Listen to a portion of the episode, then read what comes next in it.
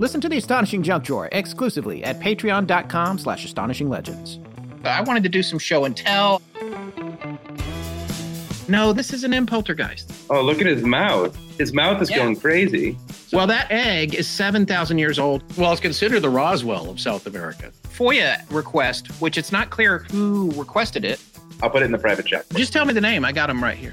New clothes coming out. We got coffee, believe it or not. I'll step Okay. out for a bit and uh, grab a sandwich, maybe. It looks more like a rubber duck from your bathtub. Bleary eyed, doom scrolling at two in the morning.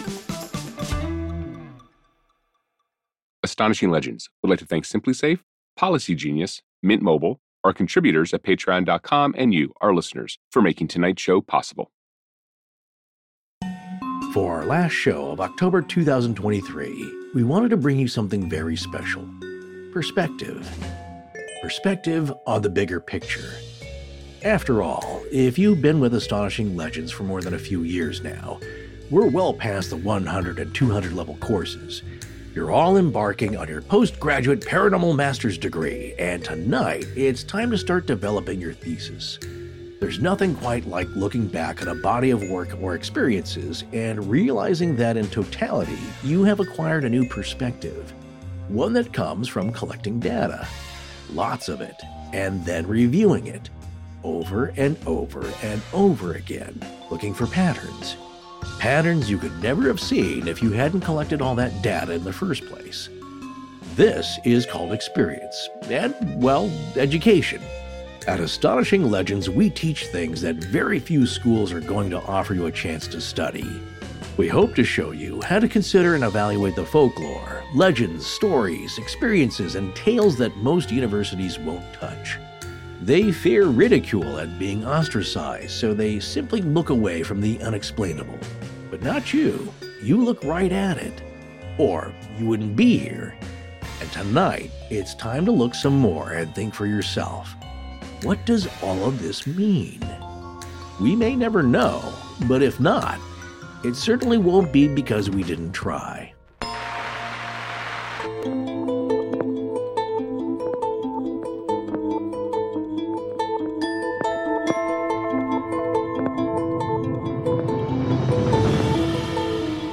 Welcome back to Astonishing Legends. I'm Scott Philbrook, and this is Forrest Burgess.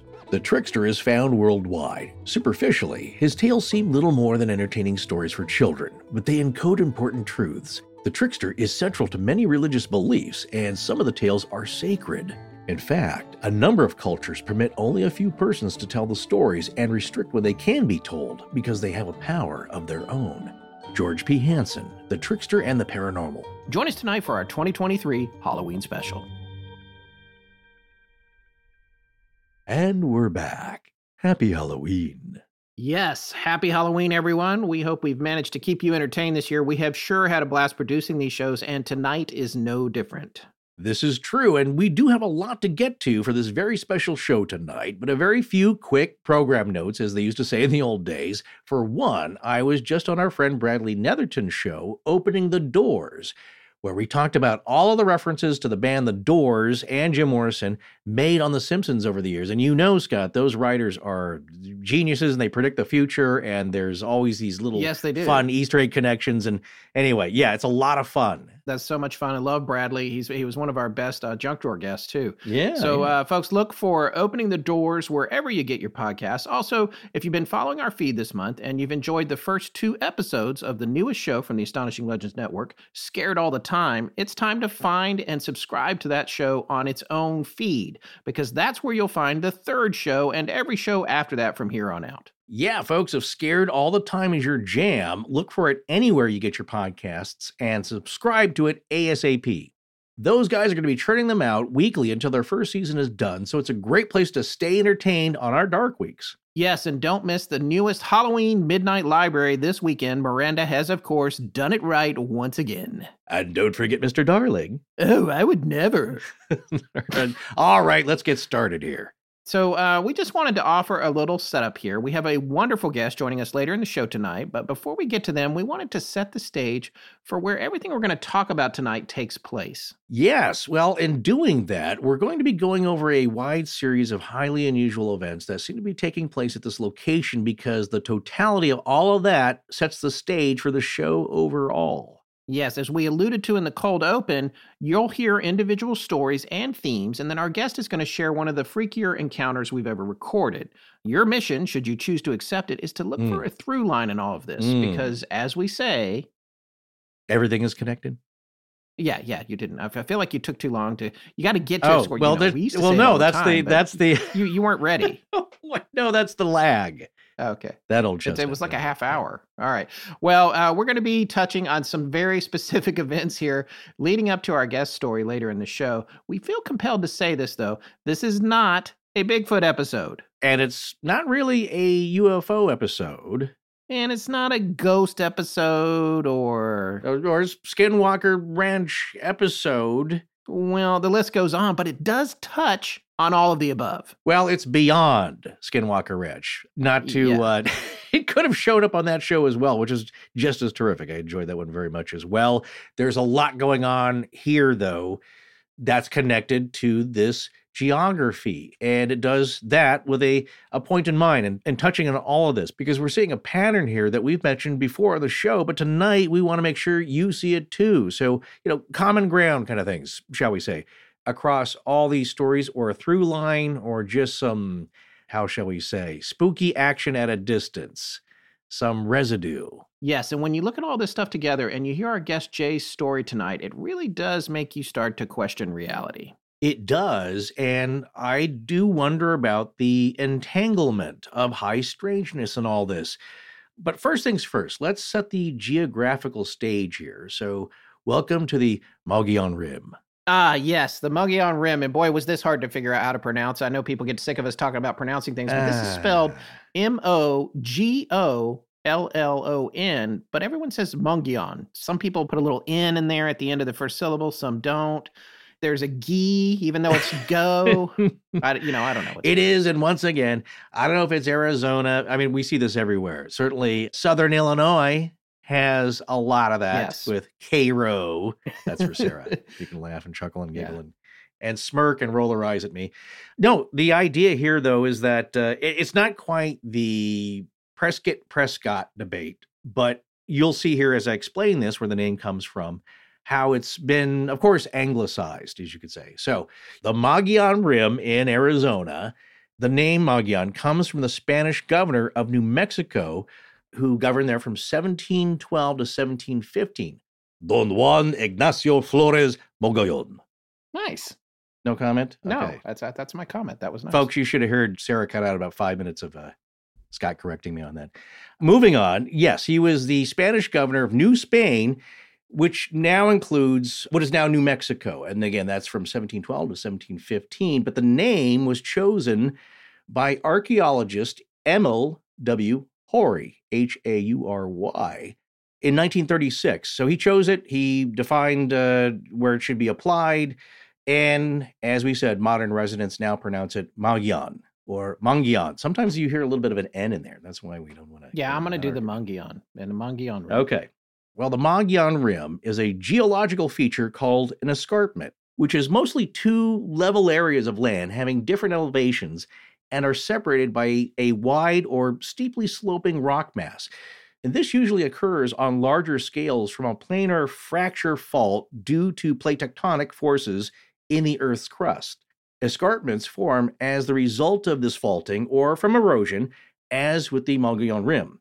And because of the faulting and erosion, Mogollon features canyons like Pine Canyon and Fossil Creek Canyon, and at its most dramatic, there are high cliffs of limestone and sandstone quite vulnerable to erosion. And once again, maybe porous rock like this contributes to capturing the weirdness. That's my little theory there, perhaps. It's just, yeah, limestone, Yeah. good for um, eye strangeness. Yeah, and it's also geographically violent. It's a violent area. You know, it's it's taking place over millions of years, but what's happening there is it's a lot of force behind it. Yeah. If you had a, a multi million time lapse camera, it would look quite dramatic. So- Exactly. well, two of these spectacular cliffs are the Kaibab limestone cliff and the Coconino sandstone cliff. And the rim shares several rock formations with Grand Canyon walls. You can kind of see that same uh, layering there. And here's another interesting fact. The white cliffs of the Coconino sandstone forming the rim's uppermost stratum can run several hundred feet high, and their ancient windblown formation is one of the thickest sandstone formations originating from sand dunes on Earth. Mm. So that's quite That's prestigious and interesting. Well, the Mogollon Rim forms the southern boundary of the Colorado Plateau in Arizona, running approximately 200 miles long or 320 kilometers across the northern half of the state in northern Yavapai County and extending eastward where it tapers out near the border with New Mexico. Interstate 17, going from Flagstaff to Phoenix, just about cuts the rim region in half. Another popular town many of you have heard of uh, near the Mogollon Rim is Sedona, Arizona, known for its beauty and magical, mystical, metaphysical, and spiritual qualities. And a little later on, we'll talk specifically about a stretch near Highway 260 between two other rim adjacent towns of Payson and Pinetop-Lakeside. Now, getting to the description physically of it, there appears to be like an alpha omega or both ends of the spectrum aspect about the Mogollon Rim, perhaps adding to its mystique. South of the rim, the average elevation is about 4,000 to 5,000 feet, or about 1,200 to 1,500 meters above sea level, with the higher plateau reaching around 8,000 feet, or 2,400 meters to the north. So you get a remarkable ecological boundary between two distinct environments the high elevation cold winters with light snow dusting the vast ponderosa pine forests of the northern plateau, and the hot, hot summers of a Sonoran desert environment to the south, where the winter temperatures seldom dip below freezing.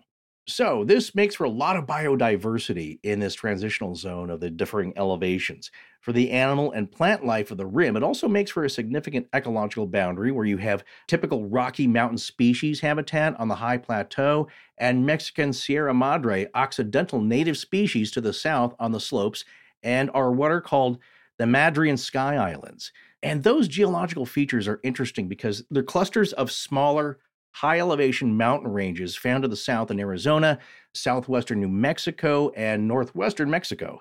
The Sky Island region of the Mogollon Rim is found on its higher elevation, the eastern side, and is bordered by the White Mountains of eastern Arizona, which is also the southern Anasazi area. And yeah, we know that's a lot of direction to keep in mind here, but I found the Anasazi connection quite interesting.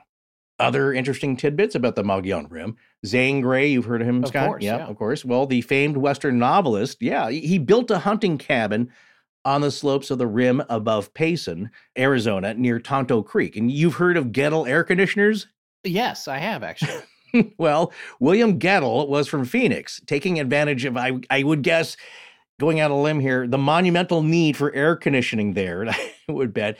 And he restored Zane Grey's cabin in the 1960s, but sadly, it was destroyed later in 1990 by the Dude Fire. And don't tell me that dude is pronounced something other than dude, because to me, the dude abides. the dude abides.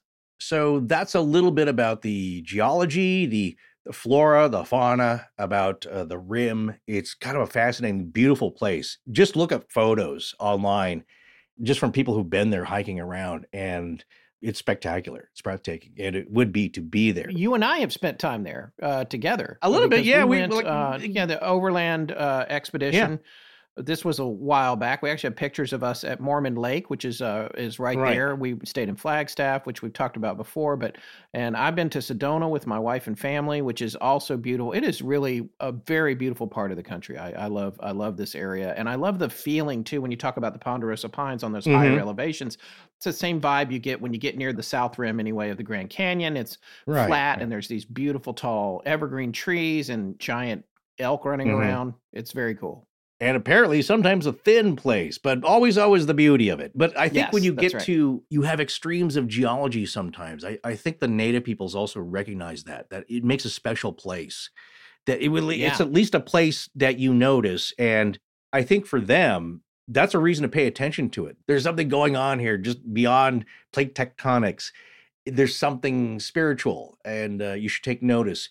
But it's also something to be enjoyed. And I often wonder, as with this place, like, well, who were the first human beings to kind of stomp on the terra there? Well, the ancient indigenous population of the region is known as the Mogollon culture, which was one of the larger southwestern cultural divisions there. So they were very prominent in the area and very widespread. And as you said about the Grand Canyon, one thing I noticed is that, yeah, it's covering a lot of miles, but the geology is connected to so many other things that we won't get too deep into here. Just want to give you an overview. But yes, the Grand Canyon, the various cultures of the, the Hopi, the Anasazi, they all have touched this region, you could say. That's the feeling I get. Yes. There's a through line here, and it's just the land and the people and the different timelines. And if you had a time lapse camera going a thousand years, 8,000 years, 10,000 years, 20, 30, you could see a dreamlike occupation and then a fading away of different cultures coming in, having an imprint on the land, and maybe some things that are timeless, immortal, staying. But the Mogollon culture is that's how we know of it. It's an archaeological culture at this point with Native American peoples from the whole region of uh, southern New Mexico, Arizona, and then you're talking about northern Mexico and western Texas. And the whole northern aspect of this culture is called Oasis America, while the, the southern regions of the Mogollon culture is known as Arido America. Now, judging by the archaeology, it's thought to have uh, flourished in this archaic period from about 200 current era to either 1450 or maybe uh, 1540 current era when the Spanish started arriving. And we know that by, again, that uh, gentleman, Emil Haury, uh, who was doing excavations in the early 30s, places such as Harris Village in Mimbres, New Mexico, the Mogollon Village on the upper San Francisco River in New Mexico. And how we know people again this is why i love uh, talking about another through line about our uh, education here over the years that you learn about these people through what they leave behind. And in this case their pit houses the uh, kivas remember those? We talked about those a little bit uh, you visited some you remember them yeah it's prominent anasazi culture there's a, a ton of Right. them in uh, chaco canyon and canyon de Chelly and the Right. cliff dwellings there it's very cool stuff yeah Yeah, exactly. And and so we have pottery that's left behind and the differences in those you can gauge the time periods and the cultures because of their styles, their technology of the time. Same thing again with uh, we talk about the Nazca lines and and how do we know about these people and where do they get their influences and where the migrations of these people come from. And so as the years pass, those things are left behind and then different things come in and different cultures it's fascinating to me, but one perhaps problematic thing is that now you have various speculations by experts on the actual origins of these people, and no one really knows. So there's different theories. One of the theories that you can easily find on this Wikipedia entry for it all, uh, because it's quite lengthy, is that uh, the Mogollon emerged from the desert archaic tradition which first came into the area maybe around 9000 BC. So that's just one theory. Another is that they migrated in from farming regions uh, around 3500 BC from Mexico. And another, uh, the third is that they descended from the Cochise culture. And this is again judging by their pit houses, what they left behind, and some evidence left behind around 5000 BC. So this is all just to say, not to get too technical here, but that this is a very ancient culture who occupied this area. And I think just Right. as we know, like, well, you know, it doesn't necessarily mean anything's going to be spooky. As many of the stories we get, people will have a lot of uh, weird things going on in a brand new house. But maybe it's the land. Maybe they brought it in themselves. Maybe it's the people. There's a lot of factors going on here. So it's not to say that just because some place is ancient, that you're going to have some uh, high strangeness attached but it doesn't hurt in the equation, is my point. right Well, after the Mogollon culture kind of fades away, who comes into the region, perhaps hundreds of years or, or maybe thousands after them, were the Apache people coming in from the north, but they're essentially culturally unrelated. And then, even amongst different peoples of the Southwest, you have some debate amongst them about who they descended from and who were their ancestors, because you have Pueblo people uh, from the Southwest claiming descent from the Mogollon. And then you have archaeologists claiming some connection between uh, the Mogollon and Hopi and Zuni peoples. And so a lot of this, again, is just from the ceramics that we have left behind, the cultural traditions, but it's all very murky, very nebulous. But we do have some traditions that remain today. And that's what Scott's going to talk about here. But before you get started, I want to give a shout out to a very good friend of mine, longtime friend from college, Carrie, who is from Flagstaff and has taken uh, visual anthropology classes. That's what he was taking when we when we met in college.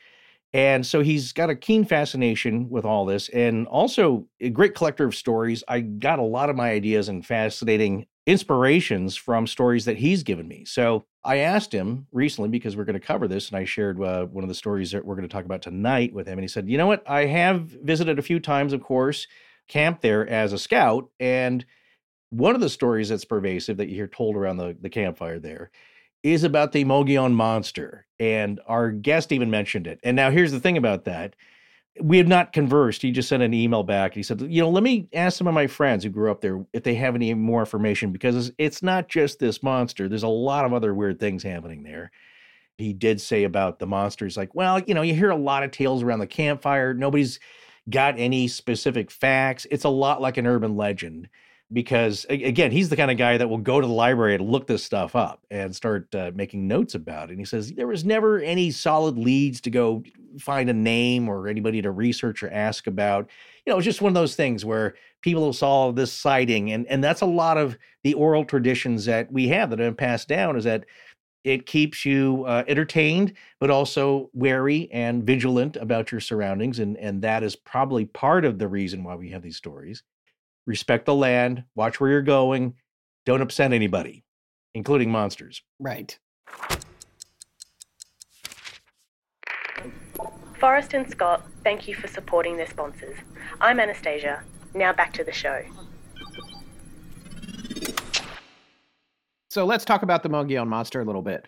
It is a grueling 100 mile race along the Mogollon Rim with over 20,000 feet of total climbing during the course of it. The highest elevation you reach is 8,000 feet, and the lowest is 5,200, or roughly the altitude of Denver. I see. Yes. You know, I also saw this, and uh, apparently you are not talking about the right Mogollon Monster the nocturnal, oh. omnivorous, the the apex predator. You're talking about the uh, oh, the race. Oh yes, yes, that one. Yeah. Well, okay, so yeah, you're right. I'm sorry, I got the wrong one there. So one of the well, earliest. Hold on, mentions... hold on, hold on a second. Back yeah. up. You know, I will give yeah. you a pass on this because what have we learned, Scott? Wherever there's a local regional monster, there's usually an event, a race. Yeah. L'Année Rouge has got a parade. There's yeah, people celebrate their local strange creatures and beings. And so uh, it's part of it. You got to mention that because, of course, if we didn't, we'd get emails like. Uh, By the way, I think that race would be a lot more intense if the Mogollon monster was actually chasing everyone that was running the race. That would be good. No, it's a hundred miles. break some new records. Yeah, hundred miles.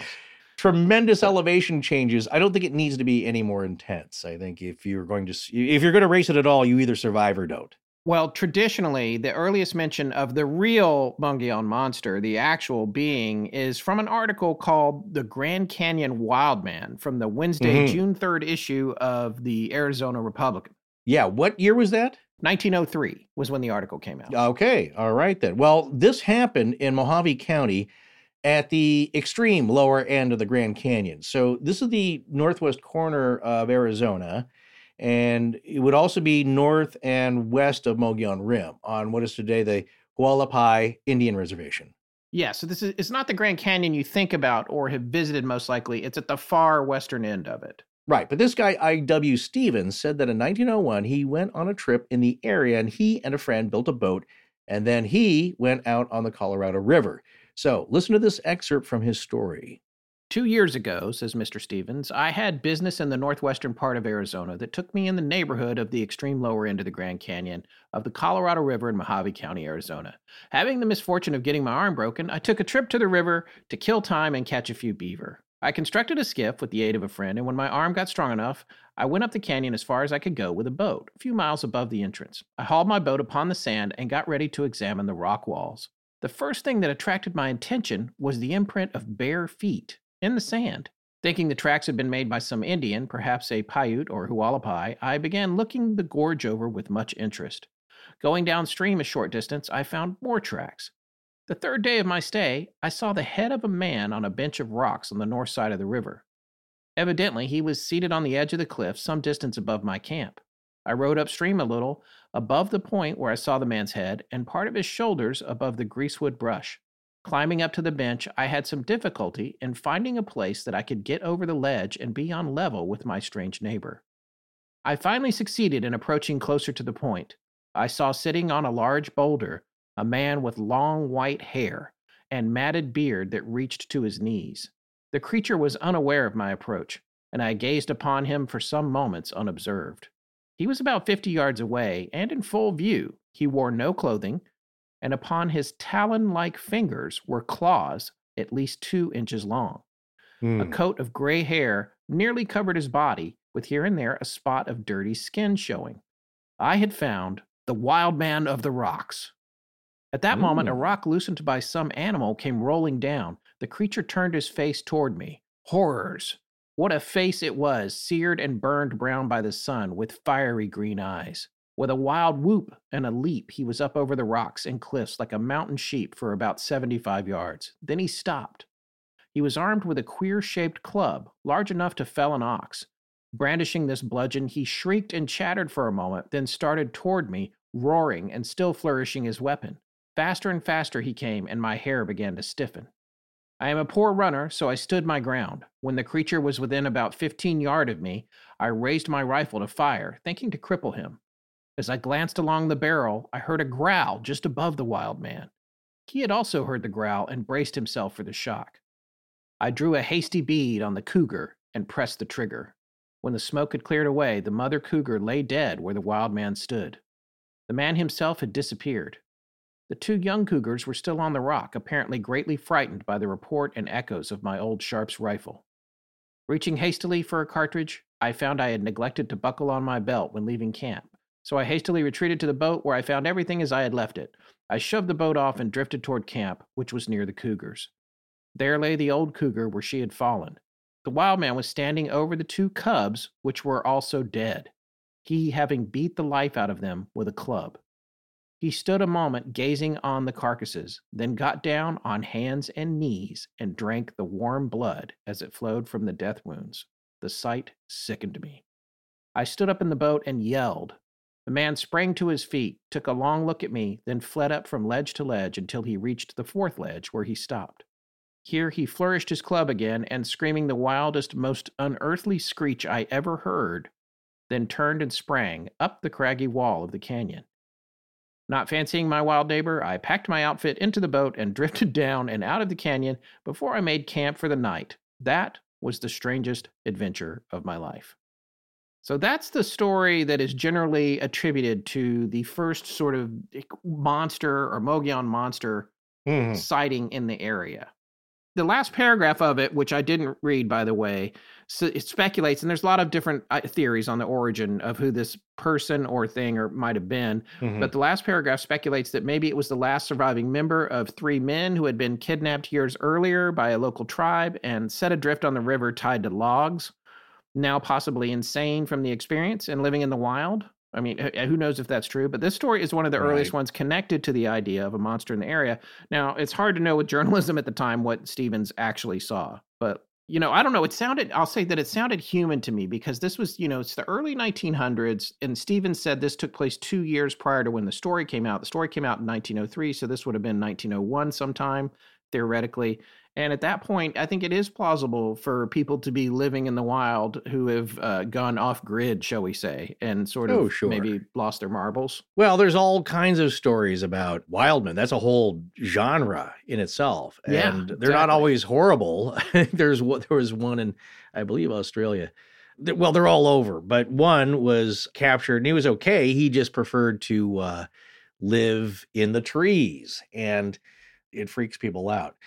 My point here, though, is I think we have to be careful in saying or thinking or surmising that this is the origin of some kind of creature that's also tacked on or shellacked over something else because as we can see this is perhaps the first mention by a european not by Right. native peoples here. And a lot of times we've seen this and with so that doesn't make it the first case. Yeah, we saw this a lot, and then you know, again, it's with the uh, Bigfoot of the Northwest. Is people say, "Well, that didn't really happen until you know so and so mentioned that in the paper, or maybe there's something you know, Box Canyon, something, blah blah blah." It, it, well, we don't have anything earlier than that. It's like, have you talked to the natives because they have hundreds of years of, of this kind of sighting and stories Right. and their own right.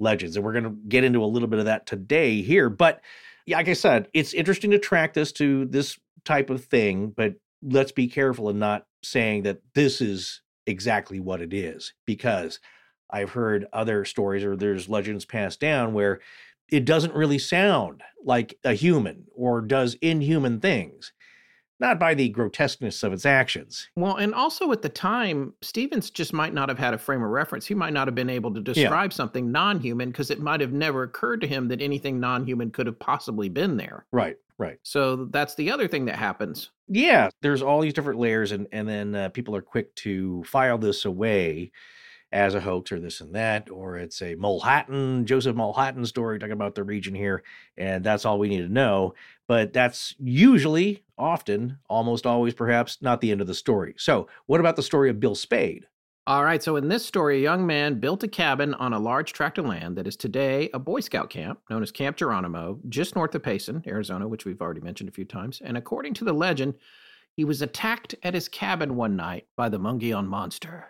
And when people came looking for him the only thing they could find was his face which had been torn off and was hanging from a tree They say that the monster could be seen lurking around that cabin for years after that.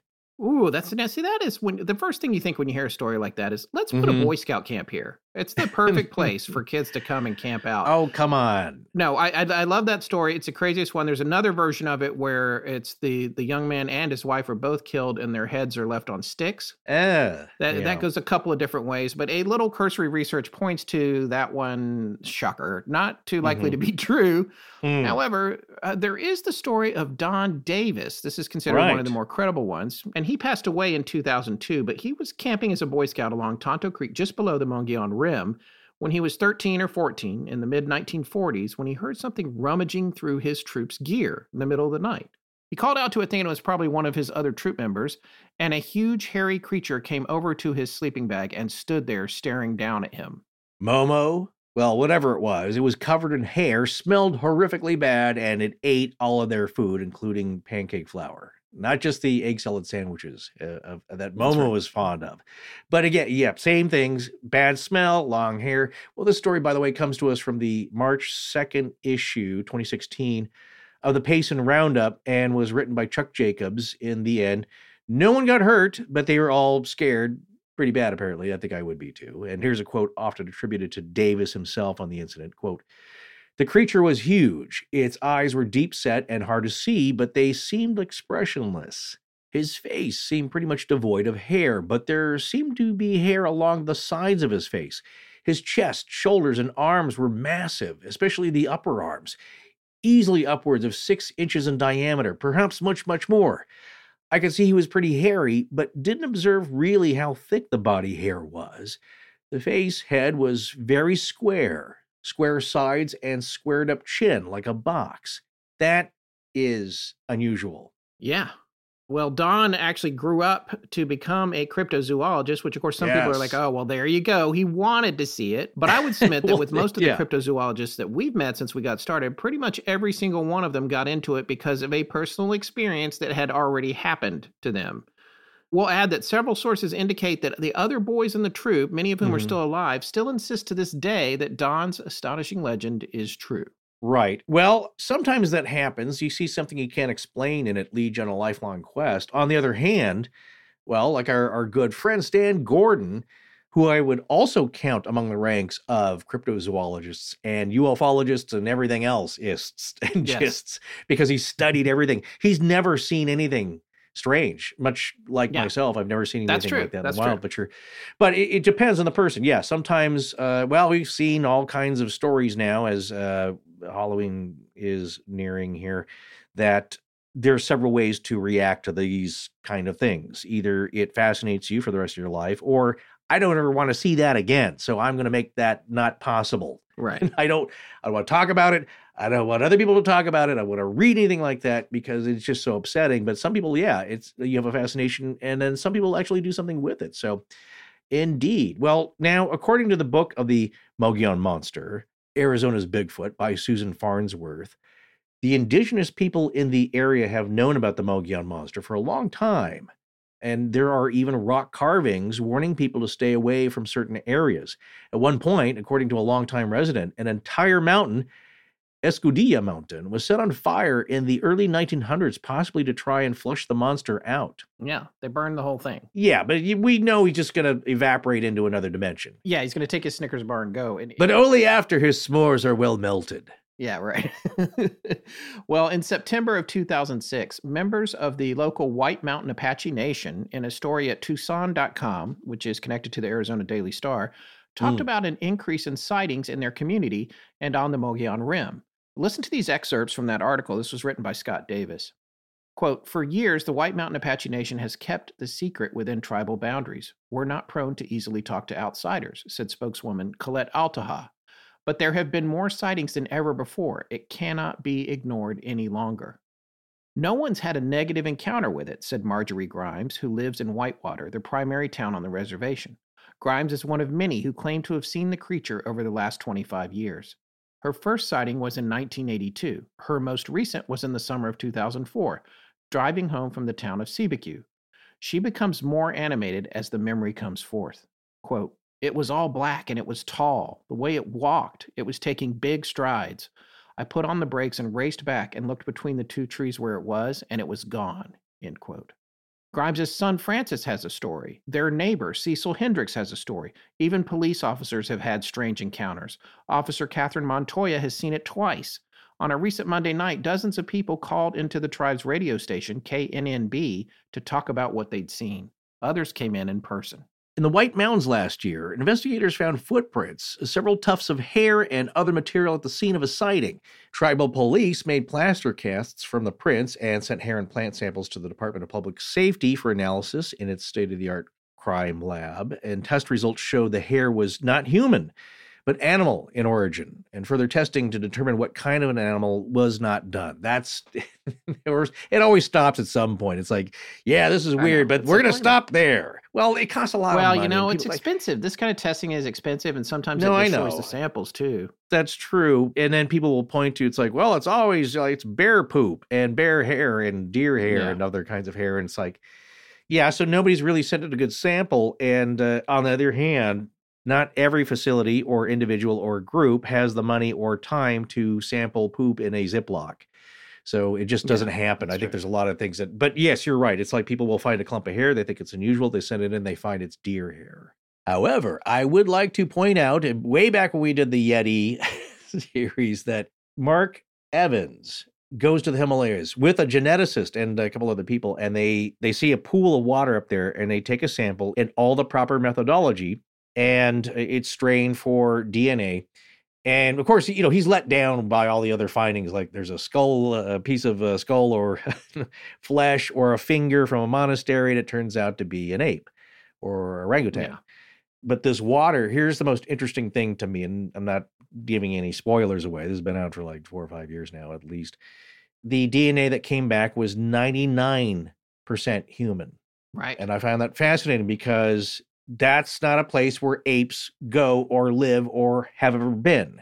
I think the only ape like animal that gets that close is the orangutan. I think it's genetically the most close to us, I think. Yeah, from my research, right. It's still debatable here because I you hear different numbers still bandied about all the time that our closest ape cousins to humans are about 97 to 98% and some now I've heard 99%, but I'm I'm going to go by the last thing I read was 97, 98% or so uh, the DNA matches. However, as uh, as it said, uh, or even Neil deGrasse Tyson says that you share DNA with a banana. Okay, so right, right. it's right. people have to expand their thinking, and of course, different animals you can get very close. Of course, uh, apes, one of the uh, the five families of humans, is very close to us, but not exact. So when you say 99%, that should not be there in that pond. And the chances of contamination are very low. You would find if it was contamination, it would be human. It would be 100% human DNA. in Yeah. there. Yeah. So something Yeah, walked right. through, sat down, soaked its bum, took a drink out of that pool, and the only other animals that should be there, other than humans, are goats and uh, mountainous Right. uh, animals that are found in that high of an elevation. So anyway, I thought that was interesting. I'd like to remind people of that. That sometimes the evidence is pretty astounding. Well, the Arizona Game and Fish Department does not investigate Bigfoot sightings either.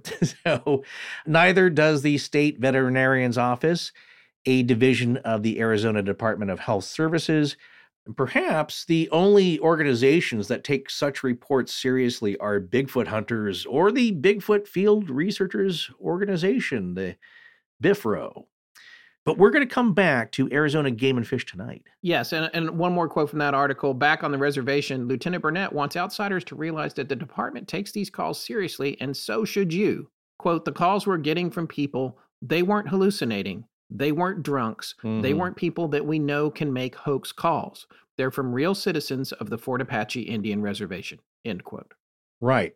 So that article is from 2006, but as recently as 2014, according to one website, a sociology student also reported a sighting of something strange when she was out on a hike on the Canyon Point Trail, again close to Payson. Uh, yes, this is coming to us from the Cryptozoology News. Her name is uh, first initial Y and then last name Estevez. Quote, it was on its knees drinking water when I found it, drinking, making noises like a pig. So at first sight, the animal looked like a pig to me. Hmm. I figured it was just a pig, kind of hairy though, which seemed a little odd for a hog. As soon as I made a little noise, the animal turned its head and looked directly at me. Now that's when I freaked out. It was staring Ooh. at me. So uh, now she's getting scared and she decides to try and make herself look super big. Ah, always good advice. No, that's Yeah. what they say. Uh, Yeah. Tried. Uh, it still say. works. Get get out that uh, standee, that theater lobby standee you carry around with yourself. So there's at least there's two of you now.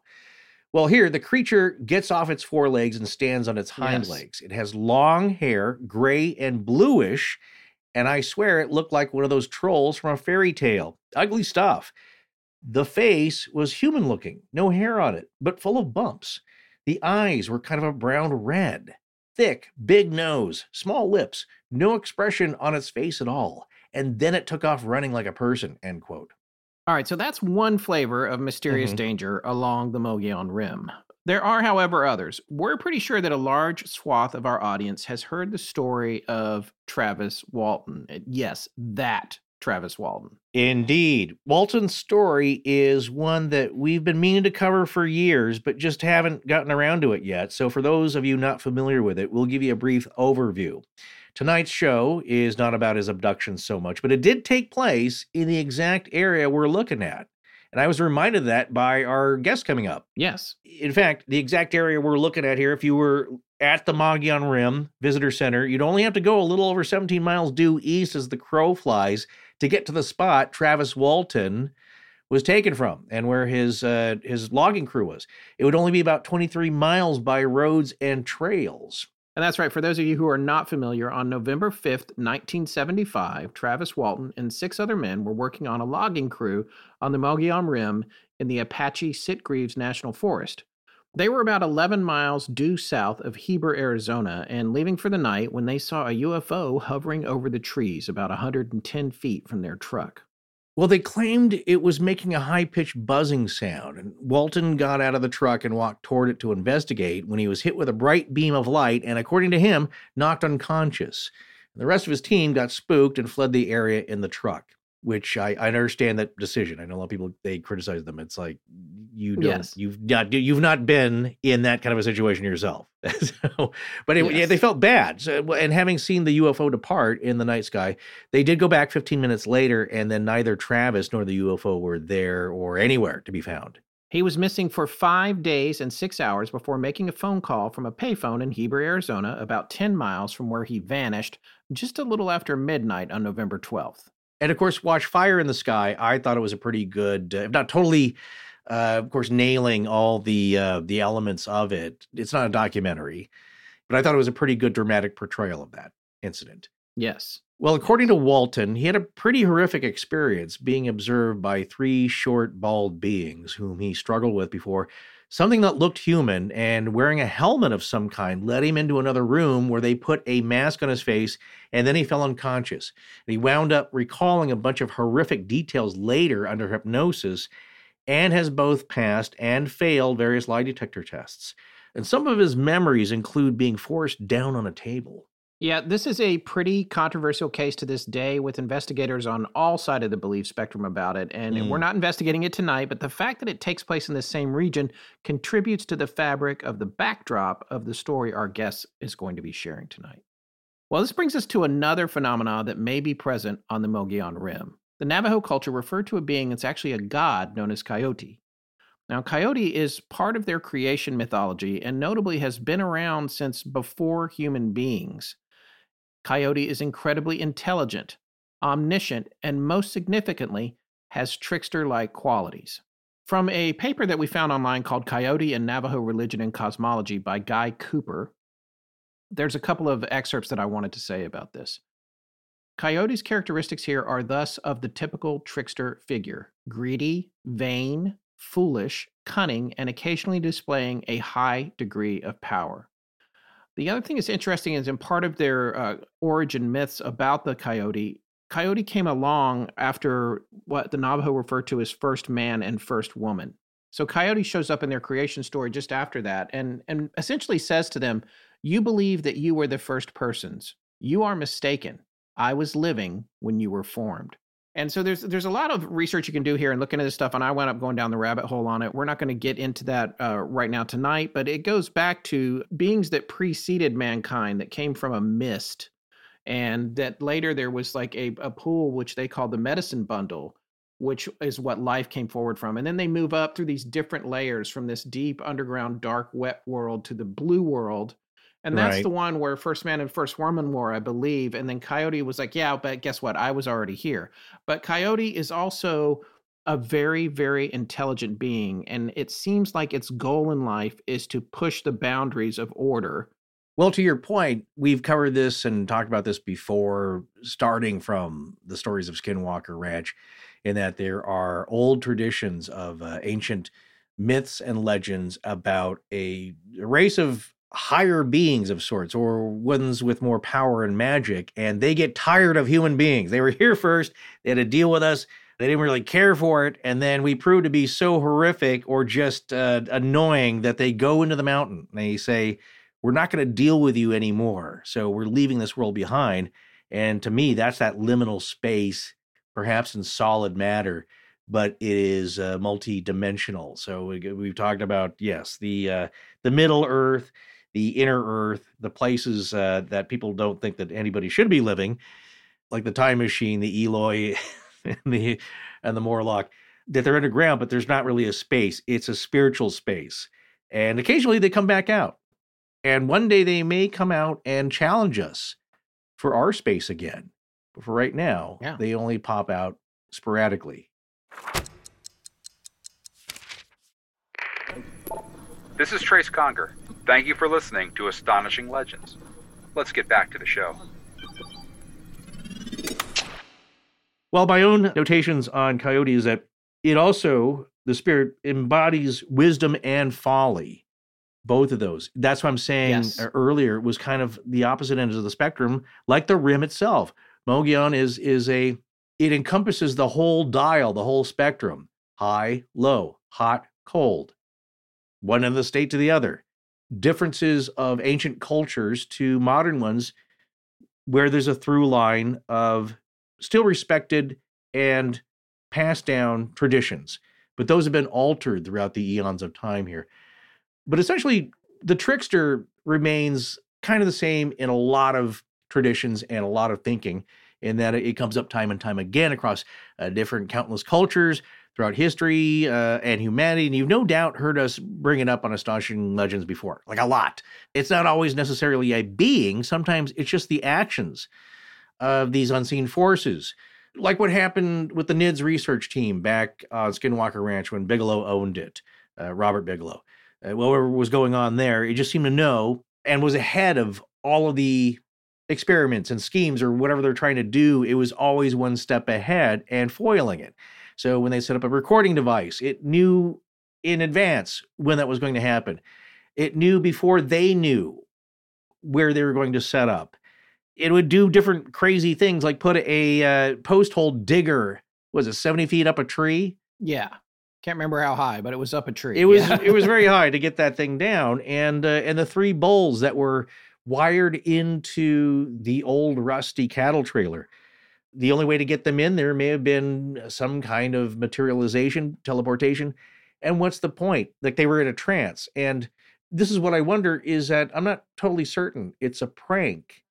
But like I say, with being scratched uh, in a haunted house or your batteries dying, that it may be a side effect. Well, whatever was going on at the ranch, they just seemed to know in advance and they would disable a lot of stuff. And I think it's also not wanting to be recorded, recorded or observed. explained, Yeah. defined by us lower species. They're ahead of us, and it's a message that they will always be ahead of us. Yeah, and it, not only does this make it impossible for you to gather proof of what it's doing, it drives you completely mad trying to figure it out. It, it's like in the Mothman prophecies when Richard Gere's character becomes obsessed with seeing his dead wife just one more Mm. time. Know, Now that's a fictional idea, but the gist of it is exactly what the trickster does. It it strings you along. Yeah, yeah. And as we were just discussing with Rich and uh, John Killian and others, is that the point of that is that it's a lesson. You could lose everything chasing the answers and you'll never get there. The next answer is always one step ahead of you. And that's the game. So, what do you learn from that? You can either keep chasing the answers and maybe you'll get some, but not all, or you can go on living your life and enjoy it. Well, tonight we're inviting Jay to join us. Jay is a former wildlife biologist for Arizona Game and Fish Department back in 2010.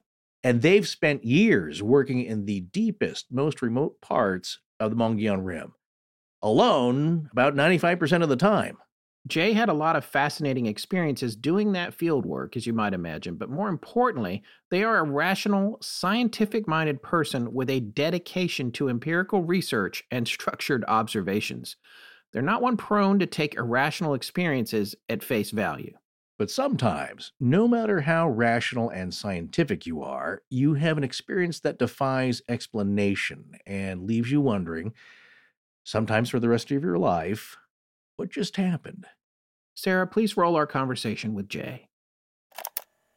Well, we would like to welcome Jay to the show. Jay actually sent us a story that is what inspired this entire episode. So we thought, what better way to follow up the research and background that we did with someone who had some actual experience in this territory and working in this region. Jay, thank you for joining us on Astonishing Legends. Thank you so much for having me. I'm so excited to be here.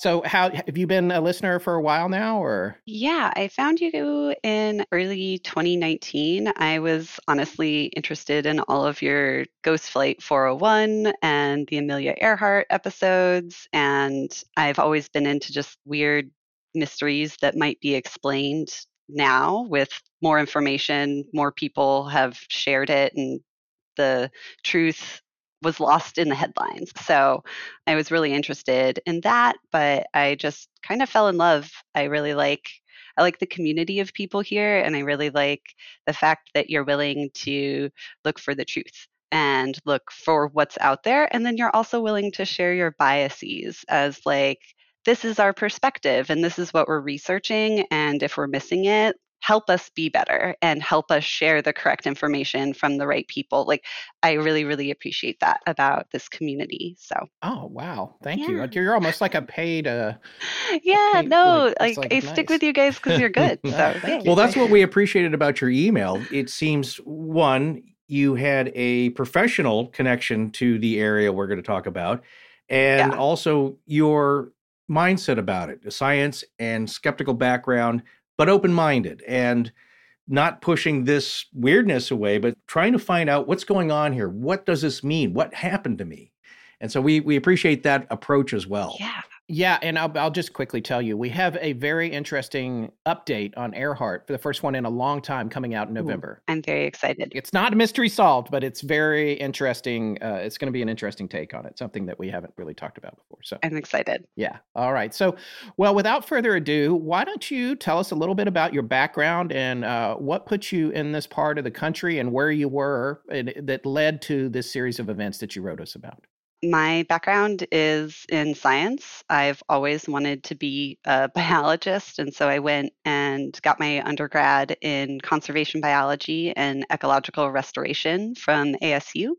I was born and raised in Arizona, and my family is from the White Mountains of Arizona, and I grew up in Phoenix, but I spent my summers along the Mogollon Rim. So if you've ever been to the Arizona area, Phoenix is where you have to fly into. It's pretty much the only airport there. And then if you drive north and east out of the valley along Highway 87, you get to see this really beautiful part of Arizona. It's the Sonoran foothills. So think like big granite boulders and cactuses growing out of rock, big saguaros.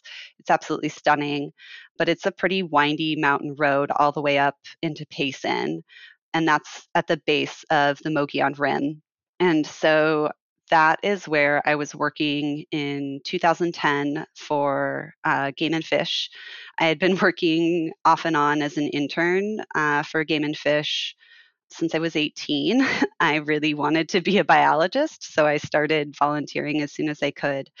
And in 2010, there was very little in the way of a job market. So I was thrilled to have full time employment and the fact that I got to be in some of the most beautiful country in all of the US was amazing. But the area I worked was game management units 3A, 3B, 3C. And it's basically if you follow Highway 260 from Payson all the way through Pinetop-Lakeside. And so that's about 70 miles. And then you go all the way north towards Winslow and a little bit south to Young. And so I calculated it, and it's about 500 square miles was the area of land that I was my study area. So I kind of cruised all over that for the summer. And the cool thing about that area of land is it's the Mogollon Rim, and it's this beautiful place where the desert comes to an abrupt halt and the land juts up a thousand feet and it's a continental shelf or an ancient mm. continental shelf. Obviously, there's no ocean there now, but there's uh, fossil dig sites that you can actually just go right off the highway, and they're public dig sites, and you can go find trilobites and really cool stuff from the Devonian period. And you go literally from Sonoran Desert straight into this like mixed conifer scrub oak and the weather goes from being like 90 degrees in Payson, and then all of a sudden you're on the top of the rim and you're looking like straight down a cliff face. There's a highway on one side and a windy mountain road with a little guardrail on the other side.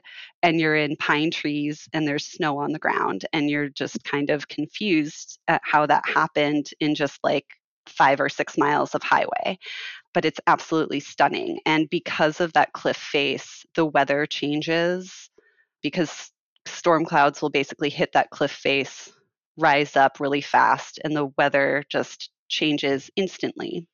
My job was to go hike into these box canyons and look for black bears and sign of black bears. And it was kind of comical I had to set traps to catch bear hair. So basically. I was baiting like these balls of barbed wire with leftover jelly donuts and like rotten fruit. Wait, said, did you just take that from Yogi or what? Like, no, I thought I was joking when my boss said, just go to the grocery store. They know that you're coming. They've set aside expired fruit produce and expired pastries. And I was like, you have to be kidding me. We're getting expired pastries. And the pastry people came out with like just a thing of jelly donut filling. and it was like candied cherries that and I had to hike around with like a 5-gallon bucket Wow. of it to bait these traps. Oh, well, I would scratch bears myself up loved for a donut. Yeah. You know, though I can understand that. you didn't. Uh, was all the hair analyzed later for uh, species? Yes, that that was the goal of the project. Due to the recession though, I was laid off, so I don't know whatever happened to this Well, we all were in Um, 2010. Yeah, it was rough. no Bigfoot hair. I'm just going to put that out there. Nothing uh, anomalous. No, no, I do know the samples that I did get back while I was there. It was deer, fox, and bear. Yeah. So that was all we got. However, that place is known, as you said before, for cryptid sightings.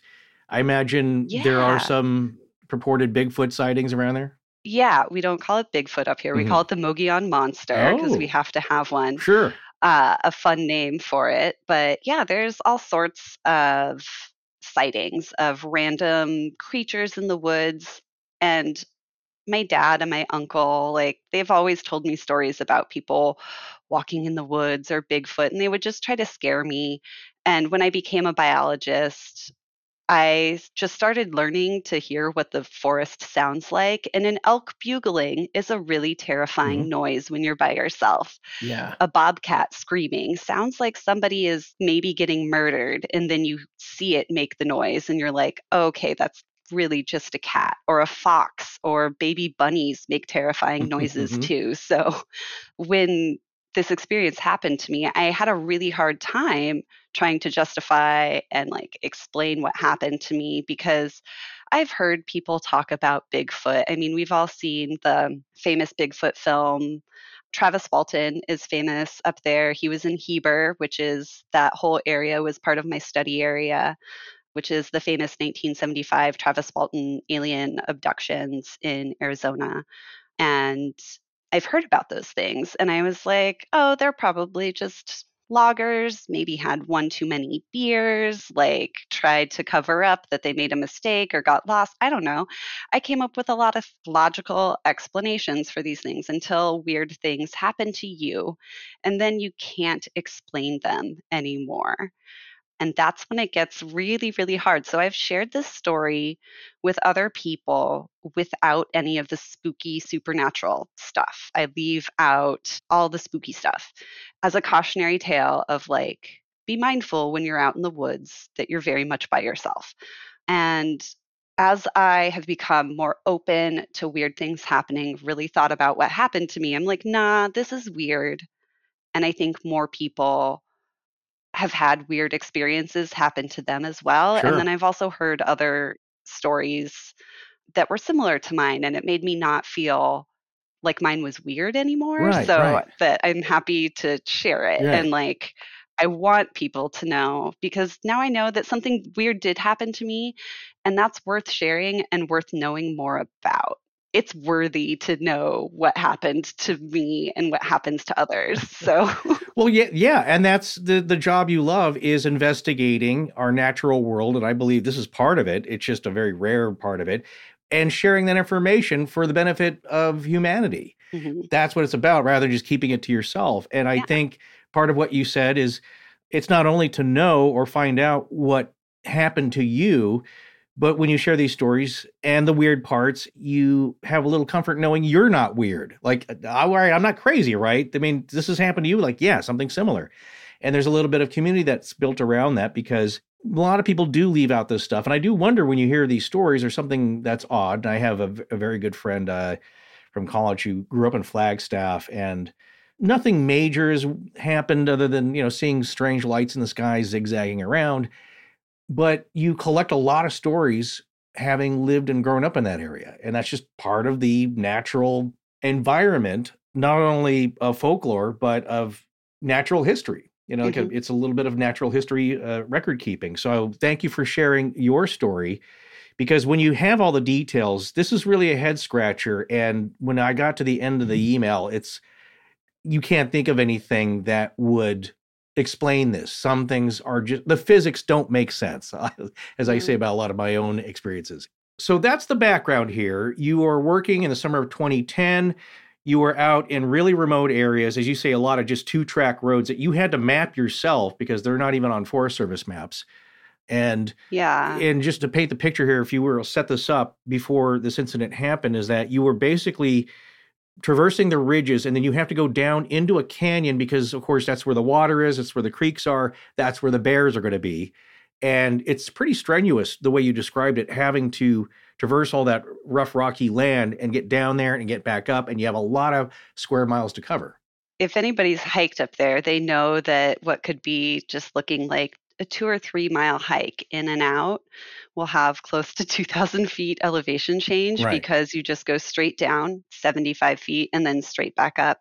And so Yeah. I would drive these two tracks or Forest Service roads as far as I could go safely in my very beat up pickup truck. and then I would just like fill my backpack with jelly donuts and I would look for livestock or game trails, and then I would just kind of walk the game trails. They already know what's the easiest way in and out.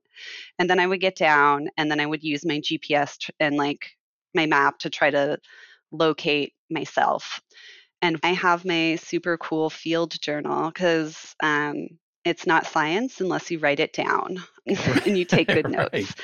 And so this is my Rite in the Rain, Rite in Rain Oh yeah, all weather pa- journal. So it's waterproof paper and you can write in pencil on it. It makes you feel really fancy. this was July 1st, 2010. And I started my day at 6 a.m.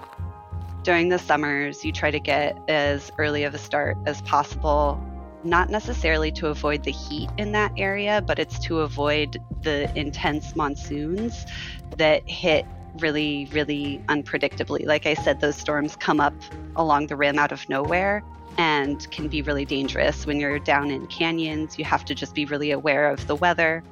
And so on this day, I managed to do absolutely nothing. I literally, it just says hiked in canyon, starting at a waypoint. But from what I remember, I had been hiking down into the canyon for only a couple of hours when it just started to downpour and everything just turned to mud and scree and the area I was in just started flooding fast. Like I wasn't in any danger of being swept away by the water, but water is just pouring down the canyon walls, making it really difficult for me to get out.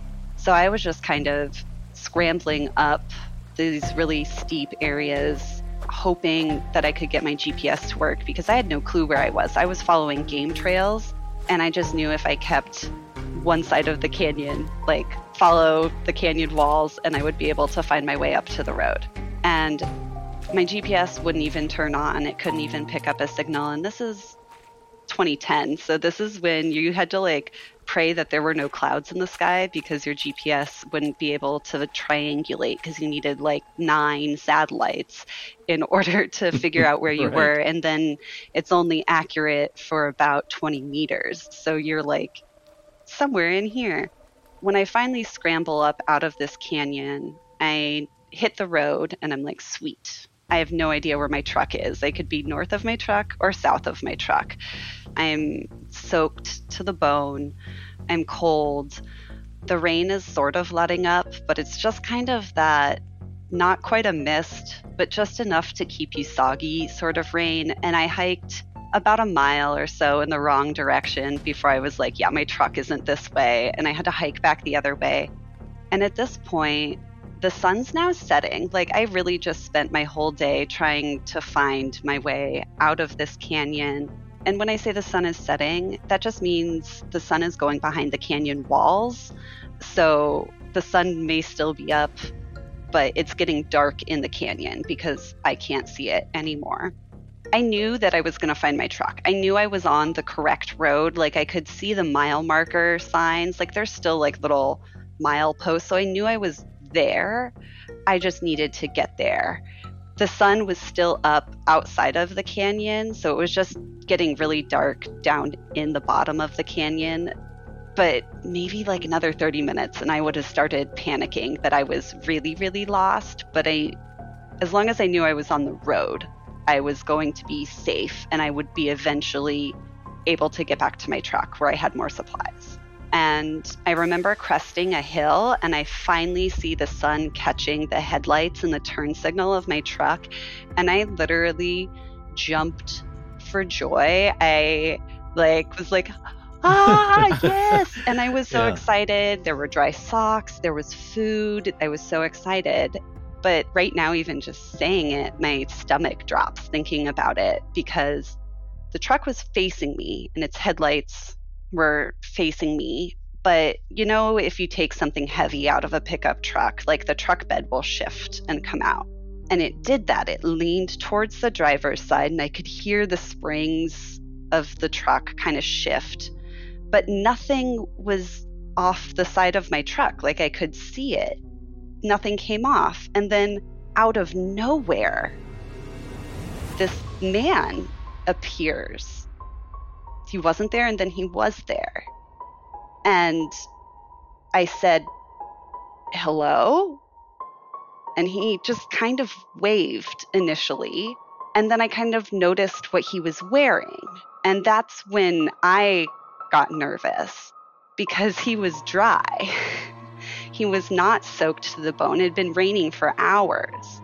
He was kind of I think I described him as like unambiguous descent. He just looked like he had been living in the sun forever, like an old piece of leather, very clean, short hair shoved up under a hat. I couldn't tell what color it was, but he just looked like an old piece of leather that had been worn just like thick wrinkles, thick lines, crow's feet, thick wrinkles in his forehead, just very strong facial features, but no facial hair he was about my height, and I'm a tall person. I'm 5'11.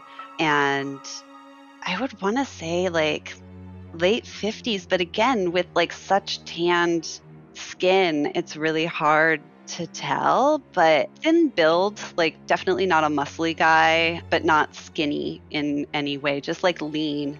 Far too clean to be living on the land and not strong enough right. to be living off the land and he was wearing white New Balance tennis shoes, like gleaming white out of the box, and painter's pants, like old navy jeans with like the loop on the side, dry, free of mud, and a button up short sleeve shirt and a baseball hat. And he looked like he belonged in a Costco, quite frankly, not in the middle of nowhere. And I said hello again, like, hello? And he said hello. Hello. And I was like, what do what do I do?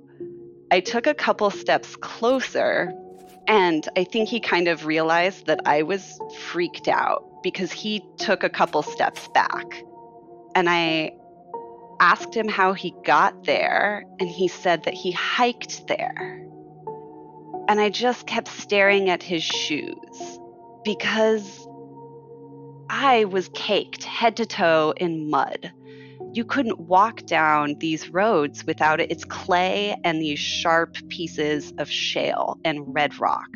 You can't walk out there without being covered in this red volcanic clay. It gets on everything.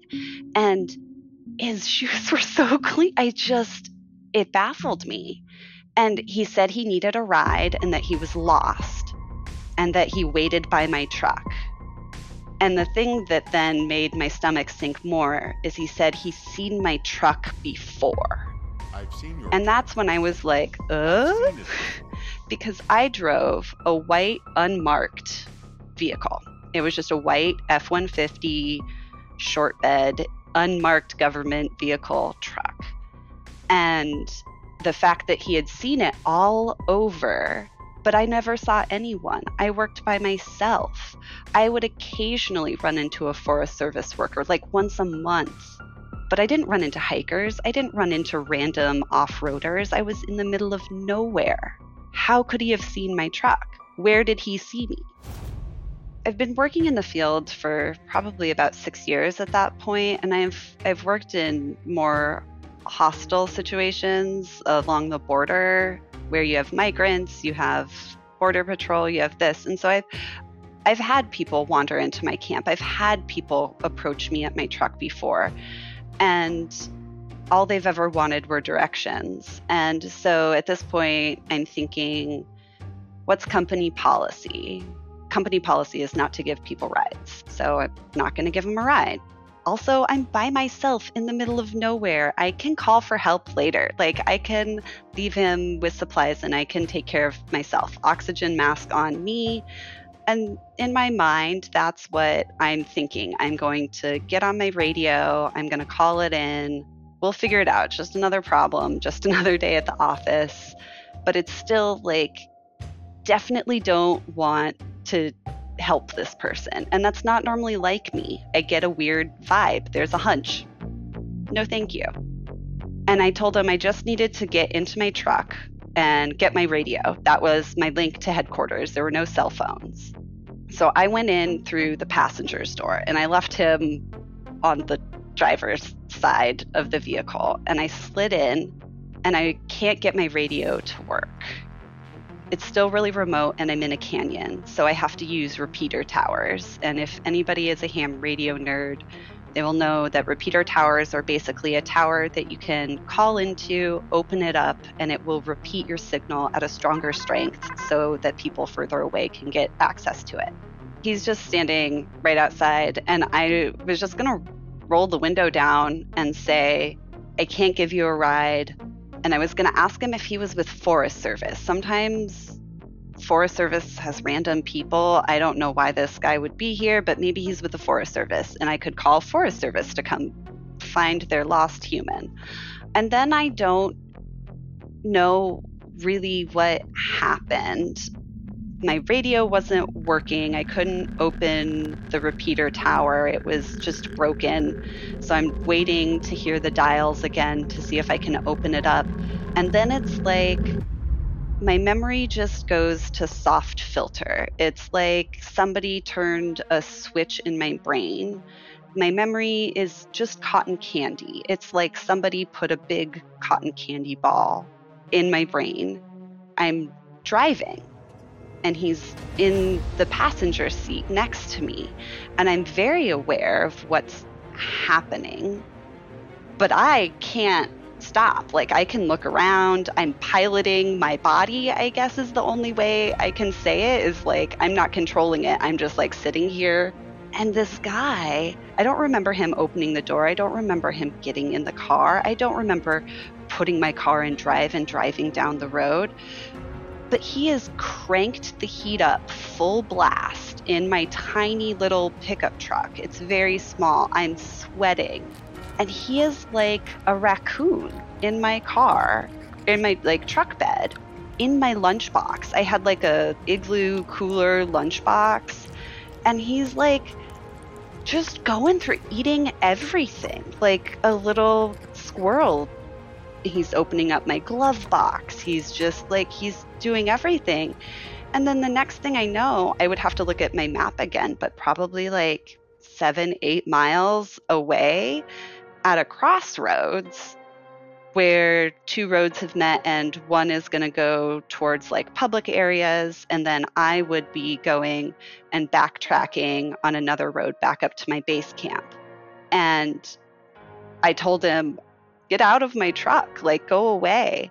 But I don't even remember him responding. I just said, I can't do this. And then it was like time had jumped forward. It was like, okay, this is interesting. And then he got out of my truck. And I just remember him kind of laughing about it. And he kept telling me that I was too nervous and he's like you're just too nervous. You're just too nervous. And i was like in my mind thinking like that makes me feel more nervous. Right. and instead of walking down the road towards any of the public campsites he just like walked off into the woods in the opposite direction. And i was i didn't know how to handle that so i just drove back to my base camp. And again, it's probably like another five miles or so to my base camp in the opposite direction. But I just remember he went that way and I drove off this way. And he, again, he was on foot in tennis shoes. It's also dark at this point, like full sunset. And my base camp was set up in a little parcel of land that used to be cattle grazing land that had been fenced off for conservation. And so the whole plot of land was fenced in these really high elk fences. If you've ever encountered an elk fence, they're like, I think, 11 feet tall. And they have really small barbed wire squares all the way up. So they're really, really gnarly to get through. You would have to cut through them. And the road into it has a big gate, and you have to have keys to get through the gate. I still haven't radioed back to headquarters yet. And so that was my first order of business is letting them know I'm okay. And so I'm sitting in my base camp in my truck and my headlights are just kind of illuminating this big open meadow with like a pond in it and it's just surrounded by huge ponderosa pine trees and it's pitch black but my headlights reach the other end of the meadow, maybe 50 yards away.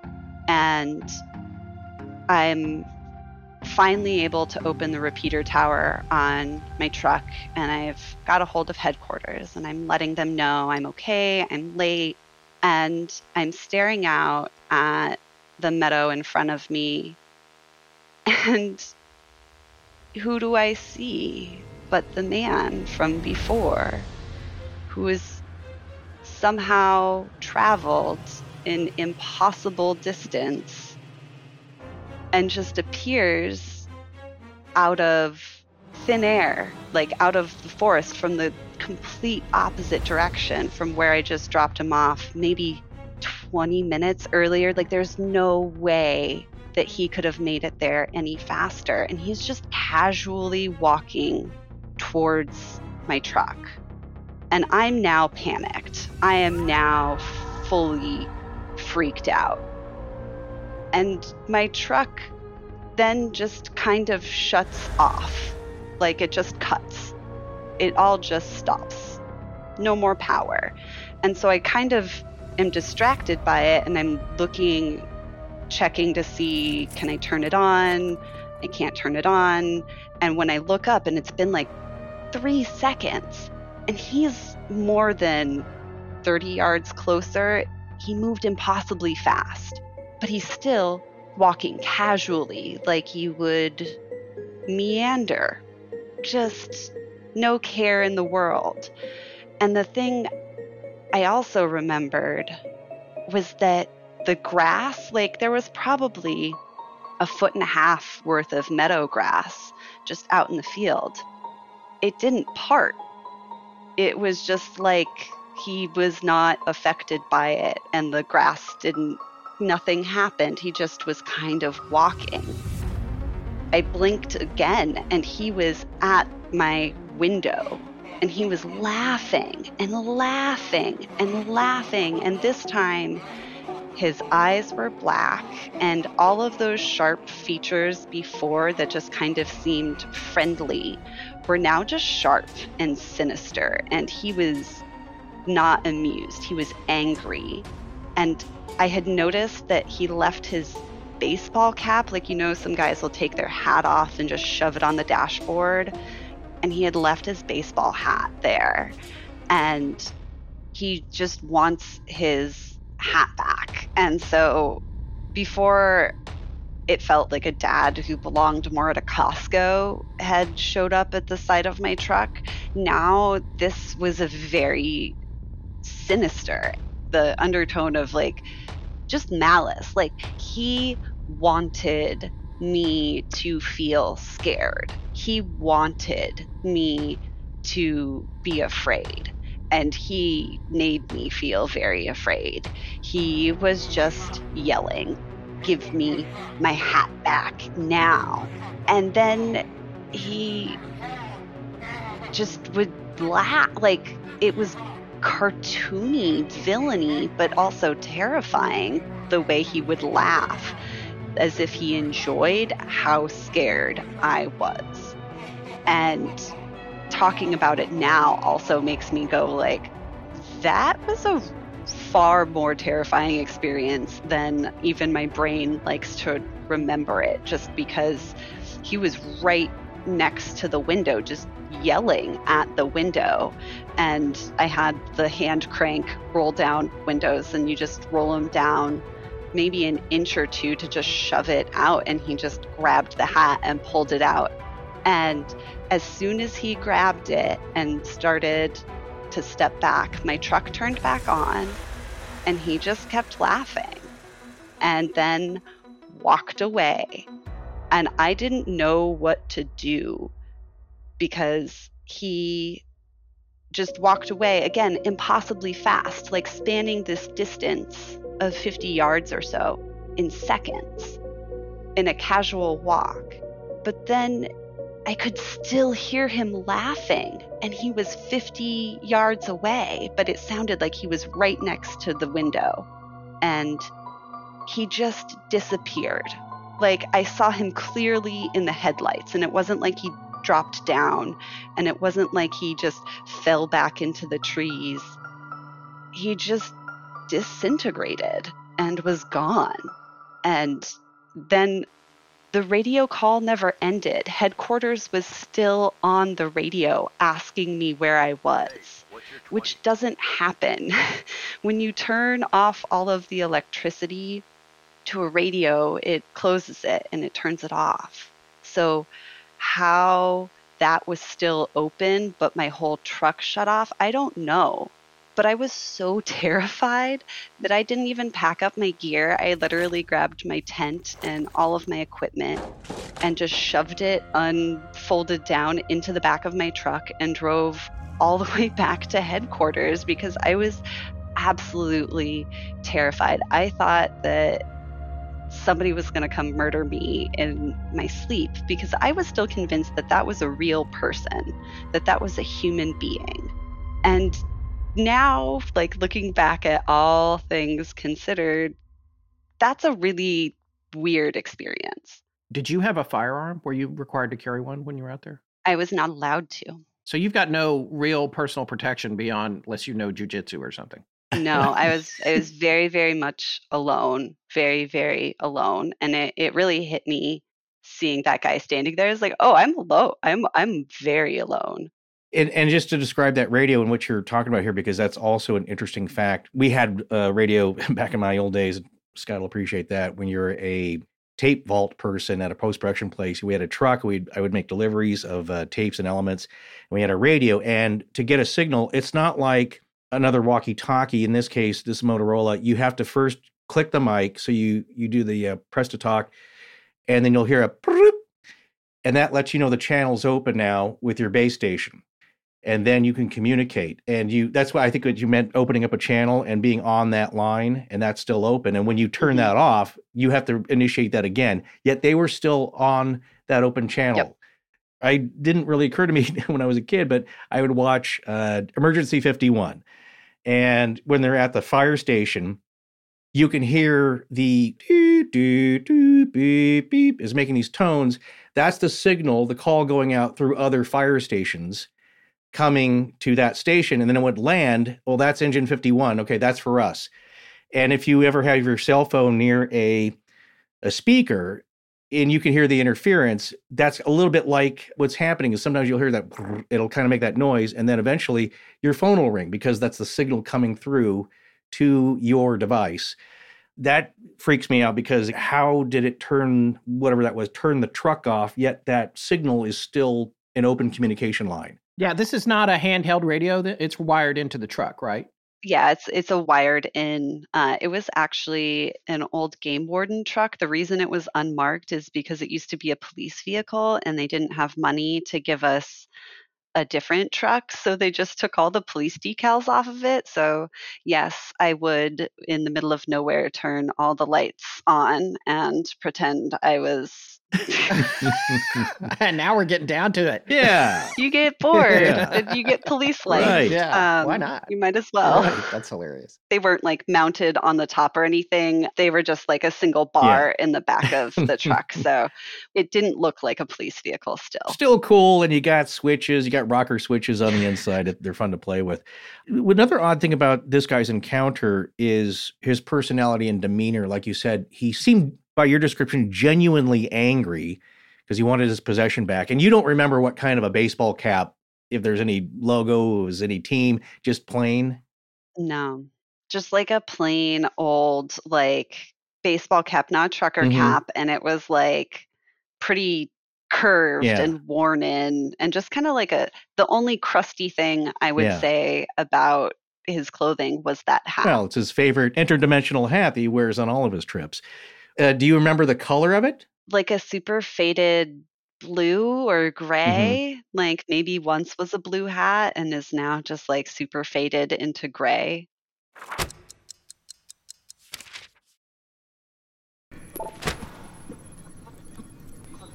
I'm Christian Wallace, and this is Astonishing Legends. Let's get back to the show. The other thing that strikes me is about his personality and demeanor in that he is genuinely angry he wants his hat back and as soon as he gets it he's laughing maniacally and then he waves goodbye like he could just switch personalities like so quickly He just like waved and just casually, just like he waved at me when I first saw him. Like, just, I do this every day, scare people in the forest. And yeah, it seemed definitely like a game that I knew none of the rules to. And he was playing to win. At the time, I truly thought that I had just run into a weirdo in the woods and I didn't feel comfortable carrying a gun after that. I just started carrying wasp spray, which has a range of like 20 feet. So that's all you really need. But I truly thought that I was just worried about a random person. And so I moved my base camp from there to be further away, but I was camped with a bunch of Forest Service workers. So I had more people around me at night and more consistent communication. And when I told some of the Forest Service people about what happened to me, and I was still convinced it was a person, there was a Navajo guy working for Forest Service, and he laughed at me and told me I had a run in with Coyote. And that's where I thought, huh. And I really sat on it for a long time. I was still trying to process what happened to me. I still can't explain how his shoes were clean, how he moved as fast as he did, how he got from that intersection where I dropped him off to my base camp. Like, he, he would have had to be like, he would have had to teleport. He would have had to cover himself entirely in Scotchgard from head to toe. He would have had to be stalking me for the entire time, knowing where I was, where I was going. And in science, we talk about like what's probable, what's possible, and what's plausible. And I go through all those things with this story. Like, what's probable and what's possible don't line up. and that's where I just have to say, I don't know. But when I heard other stories about people encountering people that shouldn't be there, or people who move impossibly fast, or you lose time, or people who have supernatural experiences and they say their brain goes like cotton candy and they lose time, I am like, okay, there is something to this. If we are all having a collective stroke, even if like there's mm-hmm. a very logical explanation to all of this, it's important for us to understand what our brains are doing. But it's hard to try to find a logical explanation when these are so much more common. And people have similar experiences all around the world from every walk of life. And I don't know what happened to me, and I don't think I'll ever be able to explain what happened to me, but it did. And if it is Coyote, like Coyote is a trickster god of the Navajo people, and I'm not an expert on indigenous culture in any way, shape, or form, but um, he's a sacred spirit to the Diné people, and he is like my indigenous friends will say like coyote is known for scaring white folk off land so when this guy at the forest service told me he's like oh yeah you just he was telling you you were too nervous because the one thing about coyote and folklore is he doesn't hurt people. He doesn't kill people. Does he scare the living daylights out of people? Yes. Will he steal all of your cows? Sure. Will he like set a barn on fire? Yeah but nobody ever gets hurt. Like he's not malicious but he does not want you there anymore. Quite frankly it's the most like at this point the simplest explanation is like the easiest thing that fits everything is coyote and so in my mind i've made peace with myself just saying i had an encounter with something that wasn't human and i don't know what it is and this makes the most sense. So this is the language I'm using for it. But I think that's the other thing is we have a lot of different words for a lot of the same experiences. And so that's why I think sharing these stories is so important because like I say coyote and other people might call it like a black-eyed child. I've heard those stories too or like this or that. And so I kind of just said, yeah, I did. I had a visit by Coyote, and he definitely got me to leave that land very quickly. I did not want to go back there. A lot of people say when they have encounters with otherworldly beings, especially when there's a heightened emotion, fear, sadness, anger, any of those, that they somehow also feel that this being is getting recharged by this heightened emotion. Did you feel that Coyote, the visitor here, the vanishing man, not only was he amused, but was he, did he seem recharged? Did he seem like nourished by your fear? Uh, he seemed to genuinely enjoy it. I don't know if he seemed recharged, but he was definitely nourished. And he ate all of my food. Like that was the other thing. I'm just remembering was, this. Yeah. I was so hungry and I'm driving back home and I just remembered that I went and he ate all of my food. like a wild animal. I was starving yeah. on the way home. Yeah, like empty cheese stick wrappers, yeah. empty plastic bags of snacks, like just random stuff in my lunchbox. It was all gone. So I have a couple of questions about that. The one one is the the cooler that you mentioned that he was ransacking when you just woke up to yourself driving him. Was that cooler like in the cab on the bench seat? You had a bench mm-hmm. seat, I presume, or like, or did you? Yeah, have... just like a solid bench seat, and it was just like not like a big one yeah. with a hinged lid. It was just one of the little ones with like an arm that you folded down and you could take the top off of it, okay, and it yeah. just fit. It was just like a day cooler that I kept in my truck to keep my lunch and food warm for the day, and I had a bigger cooler back at base camp, but it was just like a little one that sat in my front seat with food in it. All right, I have to ask you the question because we always get the emails later. All mm-hmm. due respect, uh, were you ever under the influence of anything while you were working? No, I was not. Okay. Nope. I um that's a big no-no when you yeah. work for yeah. state agencies and we we would get randomly drug tested so okay. no it's a safety issue i mean as you said the woods as everyone says who don't believe in any of this the woods are dangerous enough as it is people get lost all the time who are incredibly experienced. It's very easy to just get turned around and then nobody finds you. So I think for yourself, as I don't know if you kept any of the wrappers, I, I don't know if I would, if I, but just as evidence that it happened, no. is that you he was physically there. He's not in your mind. He ransacked your cooler, ate all your stuff, and the wrappers are still there. And we just talked about this in another encounter we interviewed somebody for and it reminded me of the fantastic Mr. Fox. I don't know if you've seen that animated movie. Is that yeah. he's very intelligent, they're erudite, and yet they eat waffles like a bunch of hungry, ravenous animals, which is hilarious, but not when it's in your cab happening next to you. Yeah, it's coming up for us across a wide variety of stories and different types of encounters with strange and unusual people. Is this that frantic eating that doesn't make sense? Yeah, it was so weird we've all been hungry and we've all really wanted snacks before right. but like he was just like like frantically eating. Regard like if he ate a wrapper, it wouldn't have surprised me because he was just frantic about it. But it felt like the only reason he chose to it felt like a choice to interact with me every single point like he didn't need to interact with me but he was choosing to do this.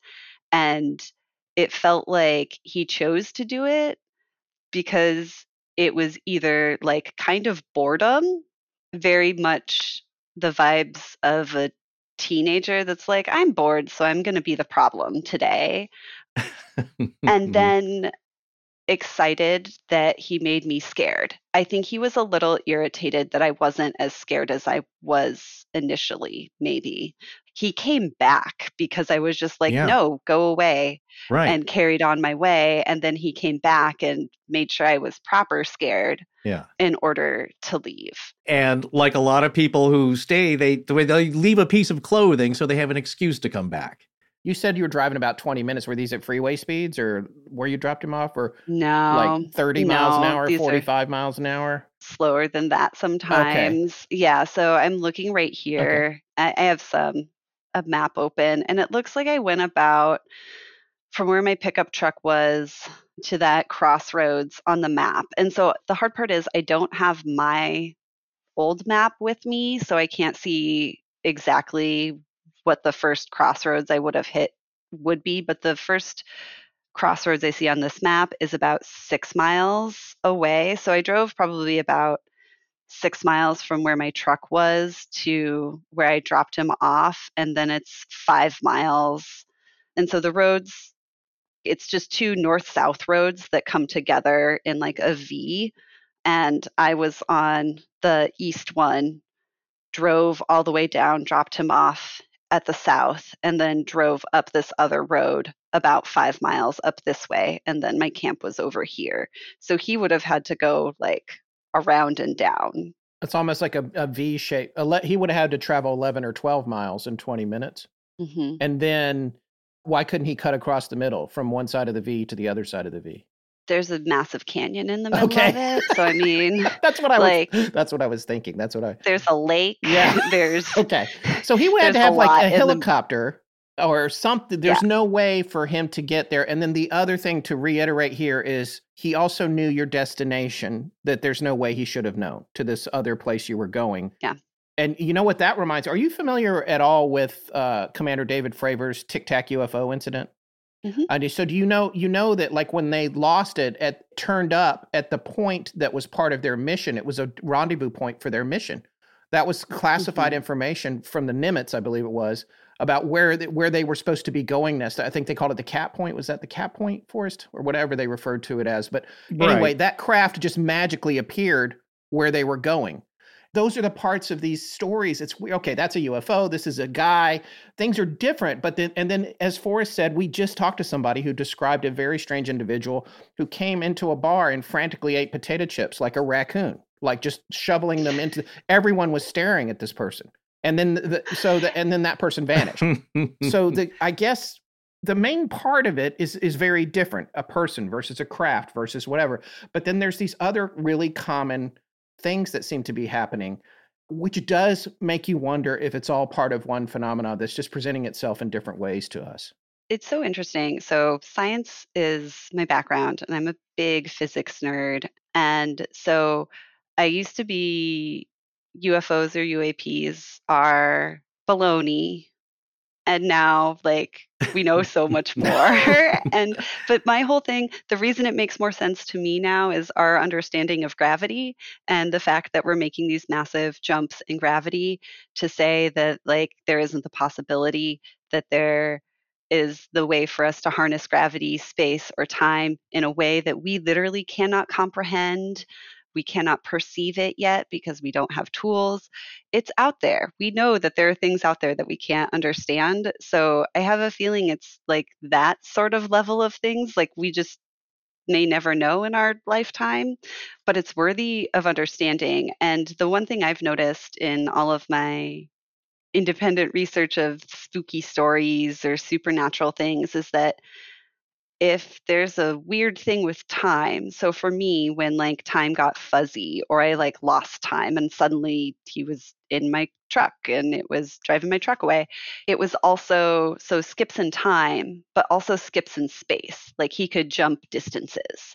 And so we know it's never just time travel, it's time and space travel. Yeah. It's never just teleportation, it's time and space Yeah. travel. So they're always a little bit connected right, together. Space time, and you experience spooky action at a distance. Talking about physics terms, and I Yes. always amazed that uh, science, real serious science, would even include the word spooky in it. Because that suggests uh, that's just a feeling. It's just like I mean, it's they're describing something that shouldn't be happening, but it's observable, or quantum entanglement. Now, okay, that sounds more scientific and and but that's an accepted term. This mm. the spooky part, and it was definitely spooky because this should not be happening, and yet it did. Yeah. Magic is just science. We don't know Yeah, how to explain it yet. And so there's like big arcs in science history. I love science history. I always think it's really, really interesting. And to quote Men in Black, classic movie, 500 years ago, we thought the Earth was the center of the universe. 300 years ago, we thought that the Earth was flat.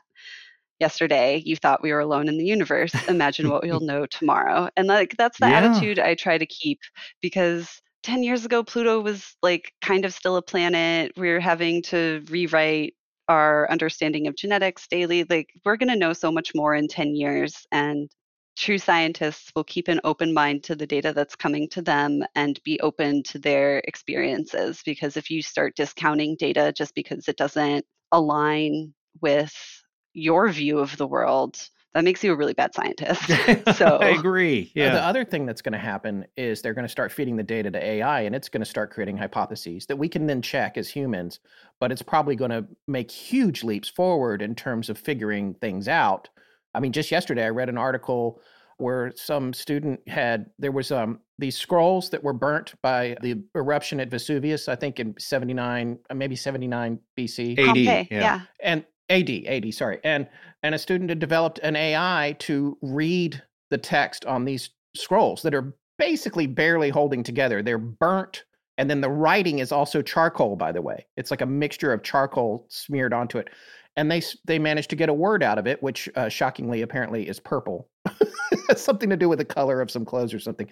But what's fascinating is all these years because they discovered these you know decades ago they were like we're never going to be able to read this. We can't open it. We can't touch it. It's just sitting there waiting for us to know something and we will never be able to look at it. And now they've developed this ai that managed to identify text on it. And they're going to start throwing the ai at uh, medical experimentation and all kinds of models for climate and all that stuff. So we're, we're probably going to start getting this you know it's not perfect but we'll probably start getting a lot more data because it won't require humans to go to school for you know 20 years and then do research for another 20 years. It'll require them to do that but now they can analyze way more experiments than they can personally undertake which i think is means we're going to have just an explosion in new information and it's amazing when i think about it. So uh, but but also to your point about being a good or bad scientist that's you know something we talk about on the show a lot is that and we've talked to scientists like avi loeb who is you know who's at harvard and is working on the galileo project trying to find you know and find actual evidence of non-terrestrial craft or or interstellar craft that has crashed here or maybe there's artifacts from. And he talks about how some of his colleagues and peers will not get outside of what is already known at all. And then if he puts something forward and it's just a hypothesis or an idea, they won't even accept that discussion. I guess what, for me, this story, uh, your story, Jay, given your disposition, your experience, your knowledge, your time in the field, being in this part of the country, you are one of those witnesses that, for me, is unimpeachable. And it's very, very, we, I just want you to know, I believe your story, like to the core. Thank you. I really I really appreciate that. I've never had somebody be like, "No, that didn't happen to you," but I've had friends be like, Come on. "Okay, Yeah, right. whatever." Like you just ran into some weirdo, and like I can tell a good story. I, I like storytelling. Yeah. I have lots of funny stories about being in the field, and I never once tried to tell that story as a funny thing. I always told it as a cautionary tale to say, this is the real danger of being out by yourself is you're truly alone and you have to be able to think about your own safety in those moments. But now I'm just kind of like, there's more out there in the world, and I don't know.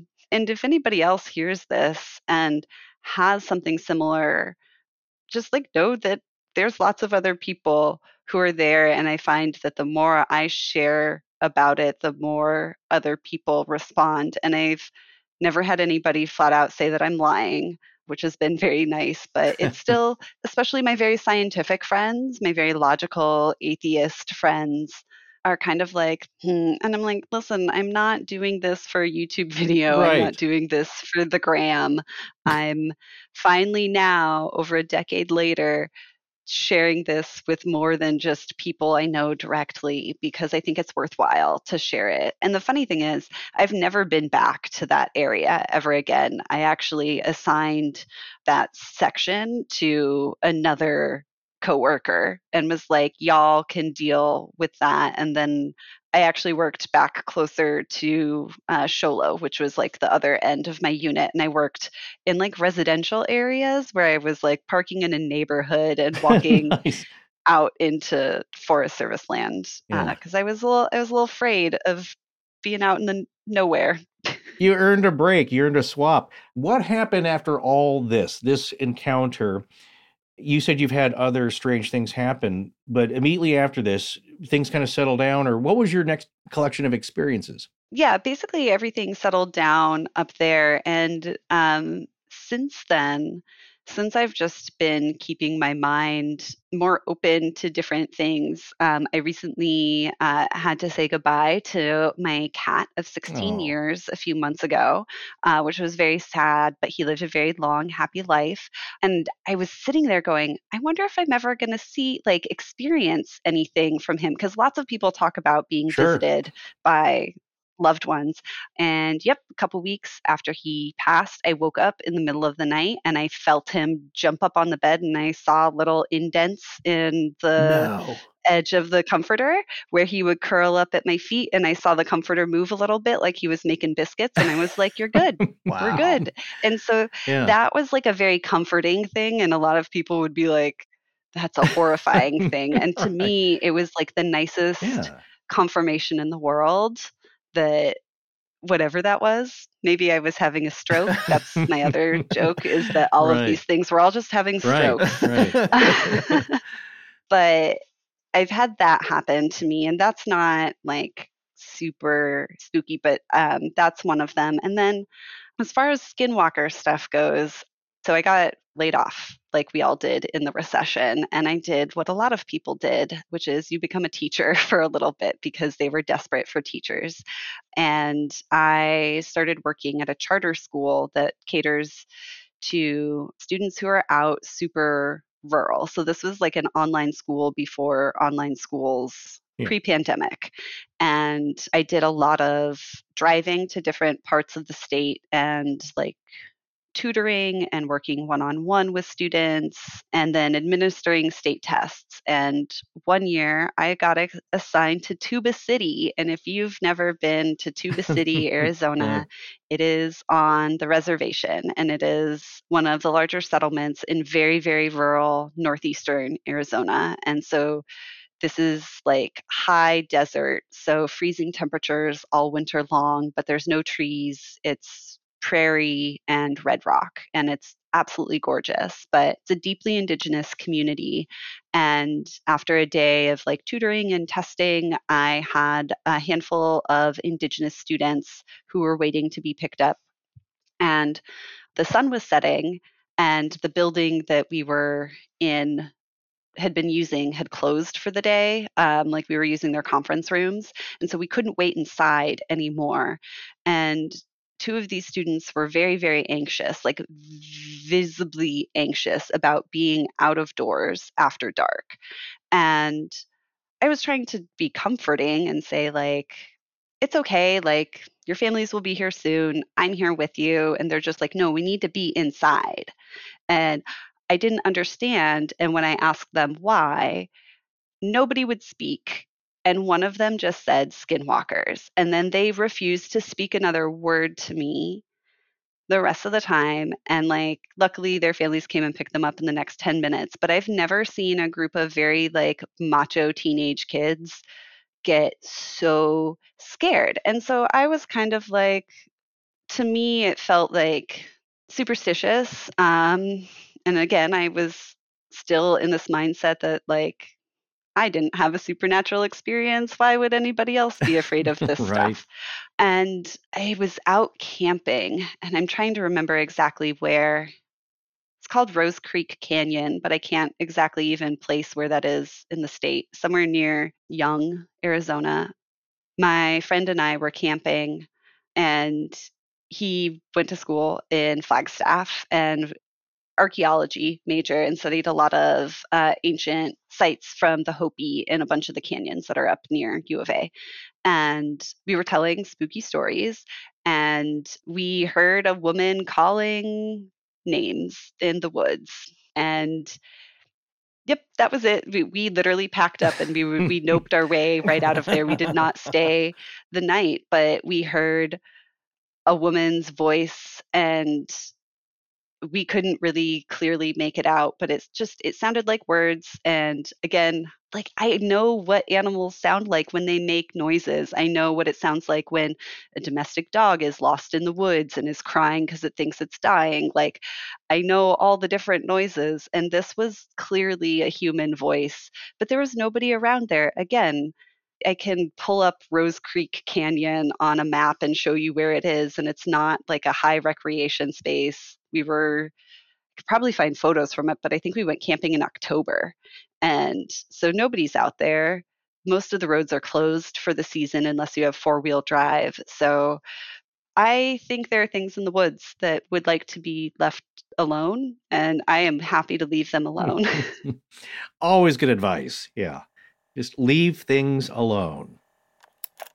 All right, so I don't know where you come down on this story, Forrest. I think it's a really amazing story. I, I'm going to be listening to it a lot and thinking about Mm. it a lot. But for me, I think Jay encountered definitely some kind of trickster.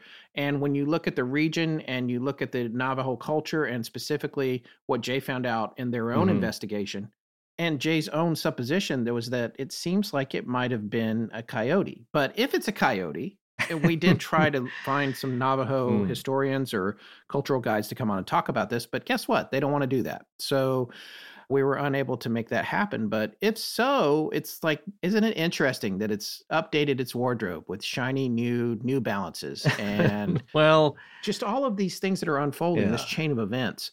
It's it's pretty fascinating. And Jay was basically told, no, you saw, you met a coyote. Well, a coyote that shops at Mervyn's, I guess. Uh, I know I'm at some level, even I don't care what culture you come from, at some level, it's just the spectrum of belief. You this could be the most ridiculous thing anyone's ever told you, or uh, the most frightening, or it's just part of our culture and you bumped into it because it has an aim to mess with you, and that's what happened. And from my point of view, I don't know. You and I had an interesting conversation be earlier today before we started rolling and all this stuff about what you found frightening about it, what I thought was intriguing and disturbing, certainly. And I don't know how I would react. It's such a weird, strange thing to come across. Would I just be still in that trance that our friend Jay was put under by this thing? Would I be mad it ate all my snacks? Well, probably at the time. I don't know how I would react because it's so outside of the usual human experience, at least for people like us. If you live down there, I think you do your best per other stories we've heard and also per what Jay has told us, in that these things are brought up and the response is from Native people is like, that's it. You got a name. We're done here. We're going to go inside before it gets dark. That's the rule. You don't need to know anymore. And you're responsible for your own safety if you don't follow these rules. But this is what we're going to do. And I have a lot of respect for that. But on the other hand, is this scary to me? Well, I didn't grow up with these traditions. It's not part of my belief system or creation myths or any of that. I respect it. So I do believe there are very strange creatures, beings, entities, forces, things out there that we have no idea. And they take on different visages. They look different to different people depending. Well, when describing the attributes of Coyote in appearance and actions, you do wonder if that matches ancient Native American lore and the legends that come down in those descriptions with modern day sightings of something similar, or are they different creatures? And regarding that, we got an interesting email from longtime listener Pericles Bacchus. And this actually came in last year, November 4th of 2022, regarding the third episode of our Halloween series, where an Alberta Canadian rancher was describing coming across something that sounded like a Wendigo on their property. But it also matches the description of something called the Baykok, B A Y K O K. And you and I were also discussing this earlier. And it's like, well, you know what? One thing that's interesting about that, it sounds like desiccated, weathered flesh stretched tight, jerky over jagged bones and skeletons. And that's its frame and it's fearsome. And I thought was interesting is that by tradition and myth, it preys on the warrior or the native hunter. And I wondered if our guest uh, for that story in Alberta, Canada, on horseback appeared to be one of those carrying a rifle as a Mhm. warrior or a hunter and drew the attention of something ancient because I do believe that they came across something out of this world or from another world and not human and fearsome and dangerous. And they did the smart thing and, and skedaddled out of there as quickly as possible. So that is all just to say, for my POV, I don't know what to label it. And I'm hesitant to put a label on anything that anybody experiences because, again, I don't know. They don't know.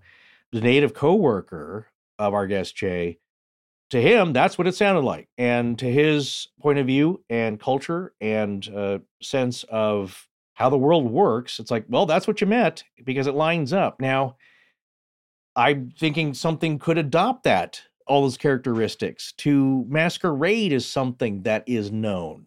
And what I do believe is that it is part of a larger phenomenon. I don't know how yet it's all connected, but I think there is a through line, as you said at the beginning. There's something that is all part of the other side and all part of something behind the veil that is mysterious and may have informed our earliest legends and myths as human beings. And in some form, those carry on today. So that's kind of my viewpoint about what's going on. it's a lot of I don't know, but it's weird. Yeah, and I was freaked out by Jay's story when they told it to us. But what added another dimension to it for me was in looking into the research of the Navajo culture's specific definition of coyote Mm. was the fact that coyote had been around since before mankind and had this omniscient Mhm. vibe to it. it. It seemed to know what was going on before it happened. And that is one of the through lines that I think is really prevalent here when you look at all this stuff. Now, so when you look at, like we said earlier, you talk about Skinwalker Ranch, they knew what was going to happen on the ranch before the experiments can be conducted. When Mhm. you look at other topics we've covered, the siren call of hungry ghosts Mhm. or the vertical plane, they have just enough data to keep you on the hook right. you're actually communicating with them in these cases and it's just enough to keep you invested but then there's these glaring mistakes too something's Mhm. not quite right so then you've got this paranormal charade happening which seems to be a recurring theme and Yeah. then another thing that we've mentioned before and i'm just everything is connected another thing that we've Uh-huh. mentioned before is that a lot of times when you are recording evps and you're asking questions you get the answer to the question before you've said it or before you've finished saying it That's what happened to me. Yeah. yeah that's what happened to you that's what happens to a lot of people you Mm. put the question out there and you're two or three words in and the answer comes so Yeah. there's there's a control over not it's not just omniscience it's a control over time possibly an ability to understand what's going to happen before it Right. happens right. and that takes me to commander david fravor's incident with the tic Mhm. tac where Mhm. the tic tac ufo went to their cap point i want to read this quote from a transcript of, uh, of that which he wrote into his report to congress Quote, as we turned back towards our cap point, roughly 60 miles east, the air controller let us know that the object had reappeared on the Princeton's radar at our cap point. This tic tac object had just traveled 60 miles in a very short period of time, less than a minute. It was far superior in performance to my brand new FA 18F and did not operate with any of the known aerodynamic principles that we expect for objects that fly in our atmosphere. End quote. Okay. So here we got this case of the actual object not only being able to proceed in a way that defies physics, it Mhm. also had actual intel and technical knowledge that was mission specific to their mission. It knew where they were going Yeah. before they could go there. It was that was not information that it would have had. Right. Well, let me pose this to you because this is one aspect. We've talked about this since the beginning the grand unifying theory of the paranormal, broadly called and labeled. In that, one of the more interesting aspects of the UAP, and therefore it has to be alien phenomenon, is that there has always been a description, especially by people who've been abducted, that there is a psychokinetic telepathic aspect to it. What do we always hear so often? It's like, oh, I was hearing this thing talking, but it wasn't opening its mouth. It didn't have to talk. Well, what's more advanced? Oh, they just got more flowery language than they because they've been more developed for about 100,000 years than us, a million years, and that they just got better at writing and communicating. Well, what's the next step? It's having me express my thoughts directly to you, like with Bluetooth. It's just in your head, and you know exactly what I'm talking about. I can read your mind on some other higher level. You would be able to read their minds, and you have to be okay with that. And who predicted that back in the late 50s, early 60s? English philosopher, you can say futurist too, metaphysical guru Alan Watts predicted all of that. In that, that's where it's leading. That's where it's heading. We get away from wires and and hard things to the aspects of the mind and those abilities and that's where technology takes you. Now you still need machines to fly around in but how those are developed is we've heard all kinds of way out there theories about uh, even craft being repurposed like they're liquid in a sense and mission specific. So once it comes back to base you just kind of melt it down in a way and it gets reformed into something else. Maybe that accounts for all the strange shapes we see all the different things it can do but on a biological entity level if they are that at all then they would be able to communicate without speech merely by thought and therefore their powers would seem like magic and that old saying there in that we think it's pretty amazing and remarkable. How do you do that? How do you know what we're going to do before we do it? Well, that biological technology, you could call it, appears to us as magic. Where to them, going back to the Mothman prophecies, is that they have a different viewpoint and a different angle, as we've talked about before in Captain Flatland. Uh, no, it's just Flatland, a romance. Oh, flat, right. Yeah. Well, that was the animation explaining it all. Is that if you lived on a two-dimensional level, somebody who lived and operated on a three-dimensional level and could see and seemed omniscient and omnipotent, that'd be remarkable. It's not. They're just on another dimension. They just have another dimension than you do it, Mister Two D. So they know everything you're going to do before you- do it. They they know stuff that's hidden to you and can see it easily. It's not magic. They just have access to a different viewpoint. And so maybe that's what's happening here. But I would ask you, sir, is there any connection then to what's flying around in our skies and to ancient native myths and traditions like coyote? Well, for me, I think there's a possibility that there is because I see a pattern here. I see an Mhm. underlying thread weaving its way through the larger picture. Whether we're talking about Skinwalker Ranch, Siren Call, The Hungry Ghost, Vertical Plane, Mhm. Bell Witch, Shadow Man, Coyote, they all seem to hold a mirror to one another. It's as if they're all part of a grander, more sinister narrative. Interesting. Do you think it's all sinister or do you think that there's good and bad? And that's maybe part of the lesson, the duality of coyote itself. I think that's possible. Each tale, each entity, each phenomenon knows exactly how to keep you engaged. That seems obvious. Every time, place, and culture has its own version of these experiences. So, as we all prepare to celebrate a global holiday that traces its origins to pagan rituals, Astonishing Legends would like to take this opportunity to remind you everything is connected, including the light and the darkness. Maybe all of these experiences are just different faces of a controlling force that we'll never understand, playing pranks on us throughout eternity, feasting on our fear and confusion.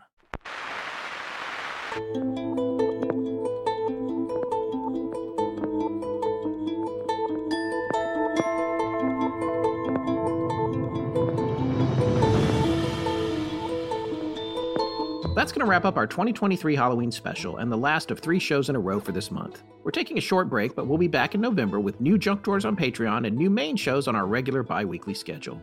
If you've enjoyed the first two episodes of our new show, Scared All the Time, it's time to go find and subscribe to it wherever you get your podcast because the third one will be posted on their new main feed. Happy Halloween, everyone. We are so grateful for your listenership.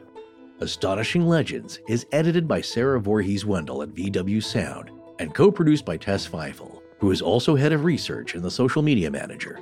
Our technical producer is Ed Vicola, or as we call him, the mechanic. Special thanks to our announcer, John Boland. C H. Hi, my name's Anastasia Bennett. Hi, I'm Trace Conger. I'm gonna try it again. Love the show. Thanks. A C E. I understand. Perpetuity.